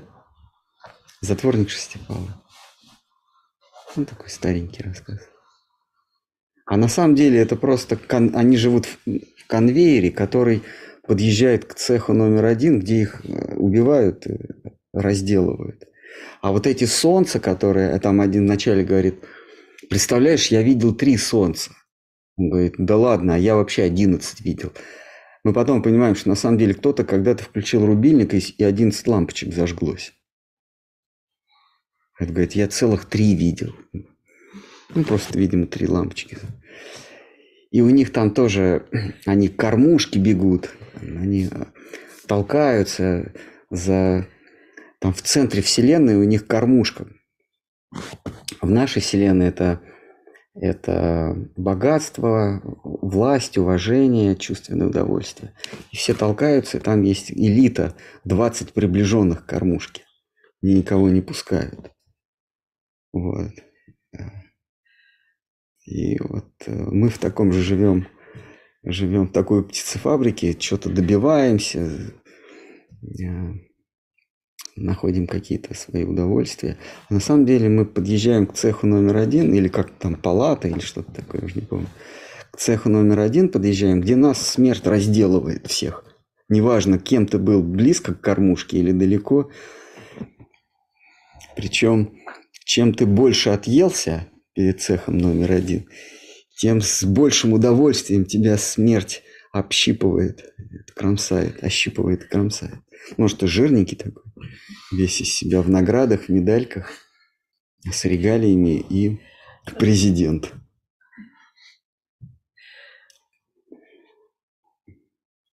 И вот эти вот миры, как, как Кали-юги, там, они так и движутся к цеху номер один.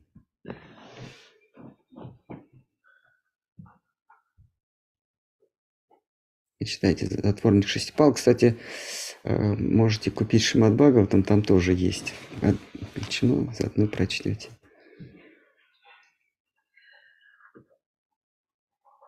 Это называется промоушен, да?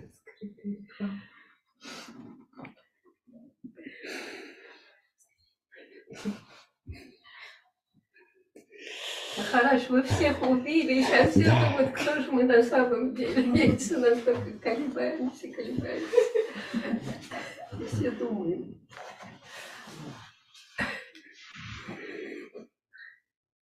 Есть вопрос. Да, давайте. Есть вопрос? Да, говорится, что душа находится в теле и держится на потоках воздуха, но также в ваших лекциях она вне тела. Так где она? Ну, под душой понимается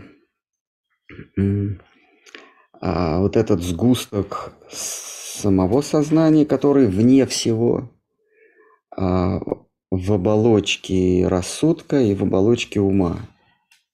Вот эта вот конструкция а, чистое я в уме и в, рас- э, в, в рассудке и в уме действительно воздушных потоках. Но эти воздушные потоки уловить нельзя. Они это такие а, потоки напряжения, что ли. А, Они на санскрите именуются нади или прана, пранические потоки или нади, такие реки. Вот пять вверх бьют, пять вниз. И вот они посерединке, вот этот вот шарик удерживает. А ум, рассудок и я. Но если мы расколупаем это я, вы- вытащим из ума и рассудка, то я, оно везде. В каком плане везде? Оно, оно не имеет, оно не имеет а, географической привязки. Ну, вне. Ну, вот как вот мы спрашиваем, а, где веревка? Она везде в диапазоне вероятности вот, от точки А до точки Б и от точки Д до точки С. Вот она везде. А, а если мы эту веревку удлиним до бесконечности и, сделаем очень большую амплитуду, то она вообще везде, и мы даже границы не определим. Вот так же я, оно везде. Нельзя сказать, что оно внутри потоков, потому что оно эти потоки внутри, то есть внутри этого я, и ум внутри, а, и разум внутри этого я, потому что я везде.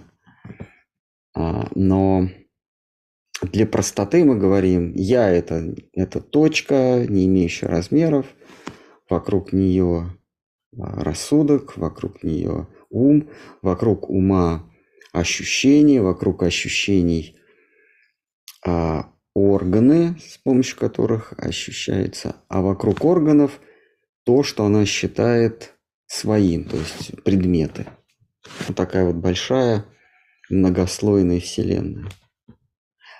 А вы, вы где-нибудь увидите описание, что сначала идет а, грубая оболочка, твердь, потом, потом вода, потом а, воздух, огонь, наконец, ум, разум, э, ум, эмоции, разум, а за границами душа, то есть, причем оболочка последующая в 10 раз больше, чем предыдущая, то есть воды больше во Вселенной в 10 раз, чем тверди, а ум, он э, седьмого порядка или там пятого порядка от, от Земли.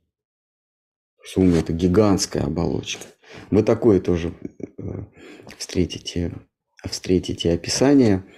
Это все фигуральное описание, что ум это последняя оболочка, ну или разум это последняя оболочка Вселенной. Почему? Потому что фигурально выражаясь, выйти за выйти из умственной иллюзии или иллюзии логики сложнее всего. Нужно проделать больший путь, приложить больше усилий. Поэтому считается, что в 10 раз больше иллюзия логики, чем иллюзия вот этого, этого твердого осязаемого мира. Но это все фигурально.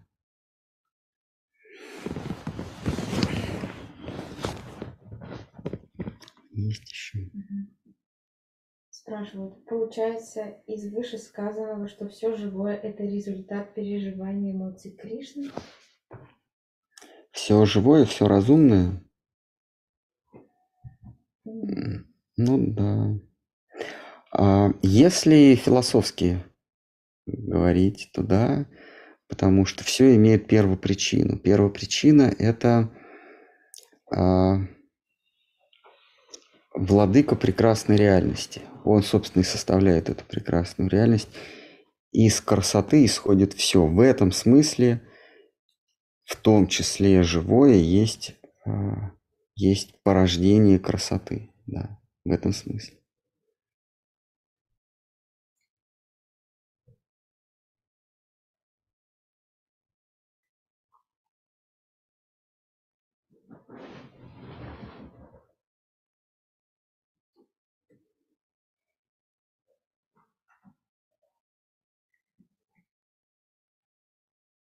как, как говорят евреи, Бог переживает нами окружающий мир, поэтому ни в чем себе не отказывайте, доставляйте ему удовольствие. Я не для себя, я для, для него стараюсь в три горла есть. Я же не для себя, и потом он должен все испытать. Я и вот это попробую, и вот это, и и такой выдержки, и секой выдержки, и, и такого паштета, и секого паштета. Я не для себя. Думаете, я для себя? Это служение.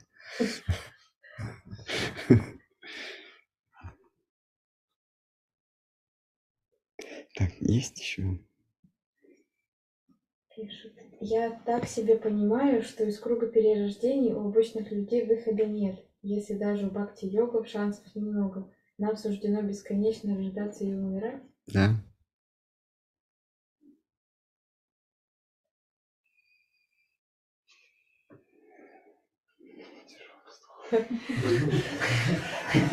Нет, насчет надежды, это, это, это вам диктор из других радиостанций расскажет. Про то, что не все еще потеряно, это вам расскажет диктор из других радиостанций.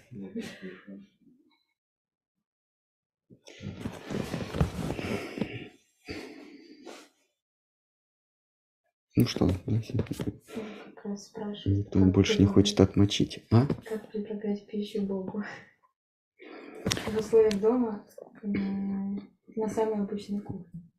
Ну, лучше, конечно, на свежем воздухе.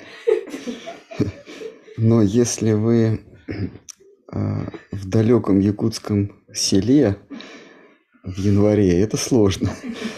Поэтому остается только один вариант. Э, с любовью и преданностью. Кришна говорит, что предложи мне с любовью и преданностью что угодно. Ну, кроме там паштета, понятно, да? Там есть кроме чего. Ну, шутки в сторону, да. Э, с любовью и преданностью надо предлагать ему. И вообще предлагать ему все, что... Все, что ты добиваешься, все, что приходит тебе заслуженно и незаслуженно, все отправлять на его счет, что только благодаря его милости э, со мной что-то хорошее происходит в жизни. Или происходит то, чего я хотел. Потому что это же мы называем успех. Это когда мои, мои желания перетекают в чувственный опыт. Сначала я что-то рисую, я себя рисую великим гуру. А потом я вижу, как они кланяются. То есть мои желания перетекли в зрительный образ. Вот это называется успех. Можно его, конечно, симулировать, там, ну, нанять людей, они будут. А, а какая разница-то?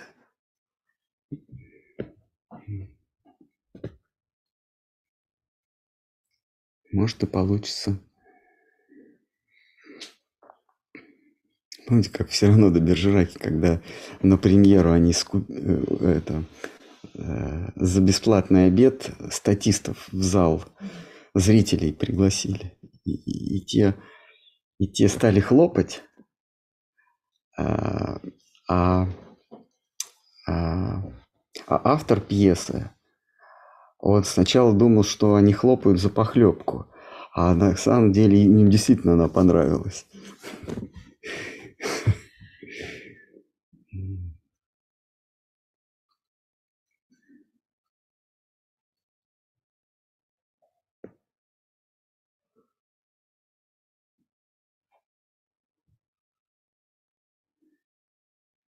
Надо надо стремиться к успеху. Надежда у нас есть. Надо стремиться.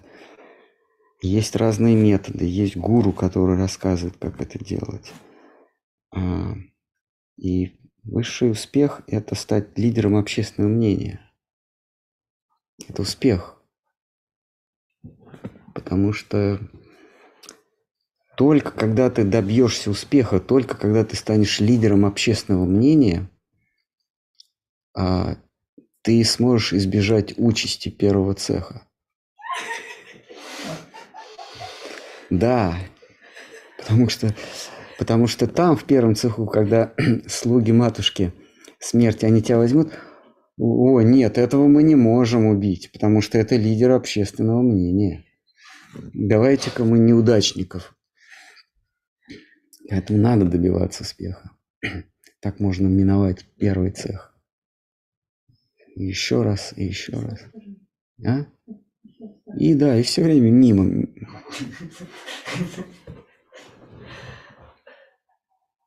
Она в конце концов не всемогущая смерть. Ну уж точно она лидеров общественного мнения не тронет. А у нее есть еще младшая сестра, старость. Она, она даже не прикоснется к лидеру общественного мнения. А у, а у той есть сводная сестра, немощь. И, а там, а братьев сколько там? Такая болезнь, сякая болезнь, столько недугов. А они точно, они только вид лидера общественного нет. Это, нам этот не по зубам.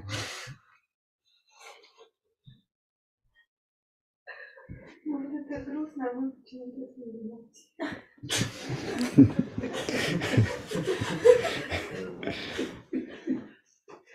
Смеются только те, у кого нет шансов.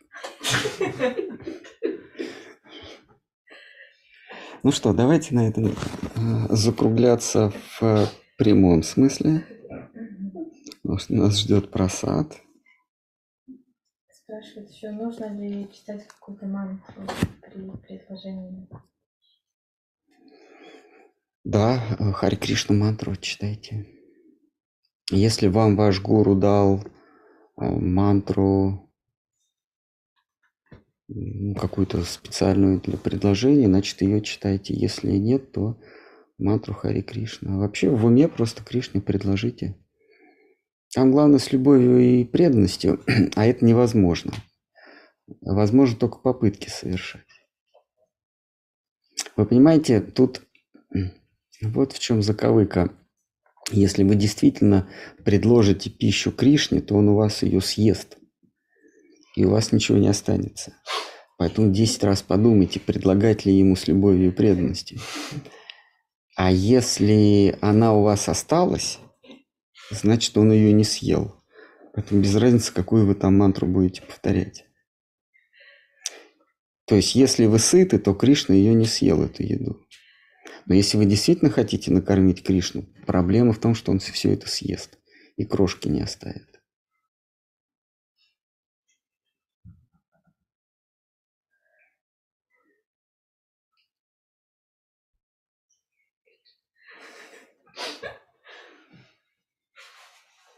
Мы читали недавно про Рагунанта Магасвами. Он действительно Кришне предложил.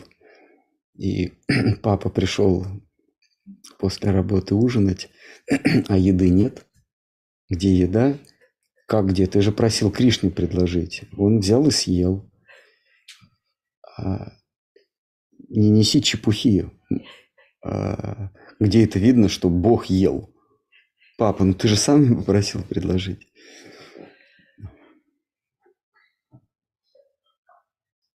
Я предложил, я попросил, это чистая формальность, потому что так заведено. Наши деды и отцы предлагали, и мы предлагаем. Но не для того, чтобы он съел, в конце концов. У него и так всего полно, если он есть, конечно. Ну что, давайте на этом заканчивать. В следующий раз будем читать дальше.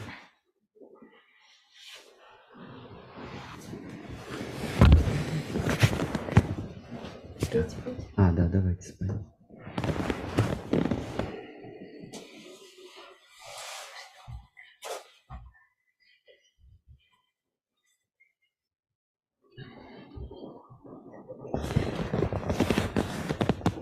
А вы настроили Apple, да? Да. И даже Потрясающе. Потрясающе. Угу.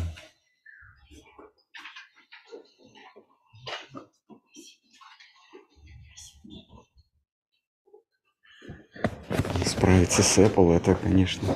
Apple же может сделать простым все кроме лица своих пользователей. Он может упростить задачу. В общем, кроме лица своих пользователей, он может все сделать просто.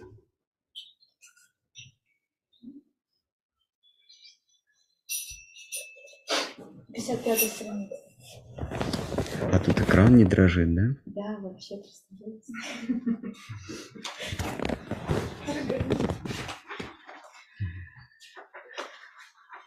Я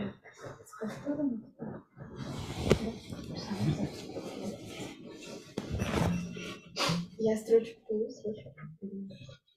Харихарая нама Кришна, я давая намаха. Харихарая нама Кришна, я давая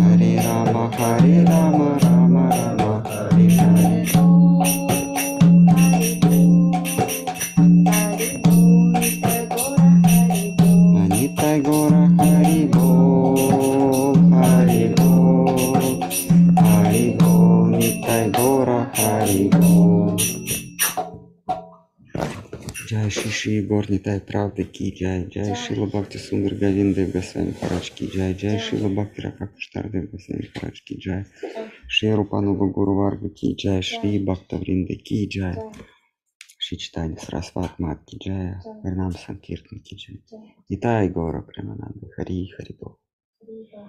Ну все тогда, заканчиваем. Так. Ничего не нажимайте, ребята. YouTube.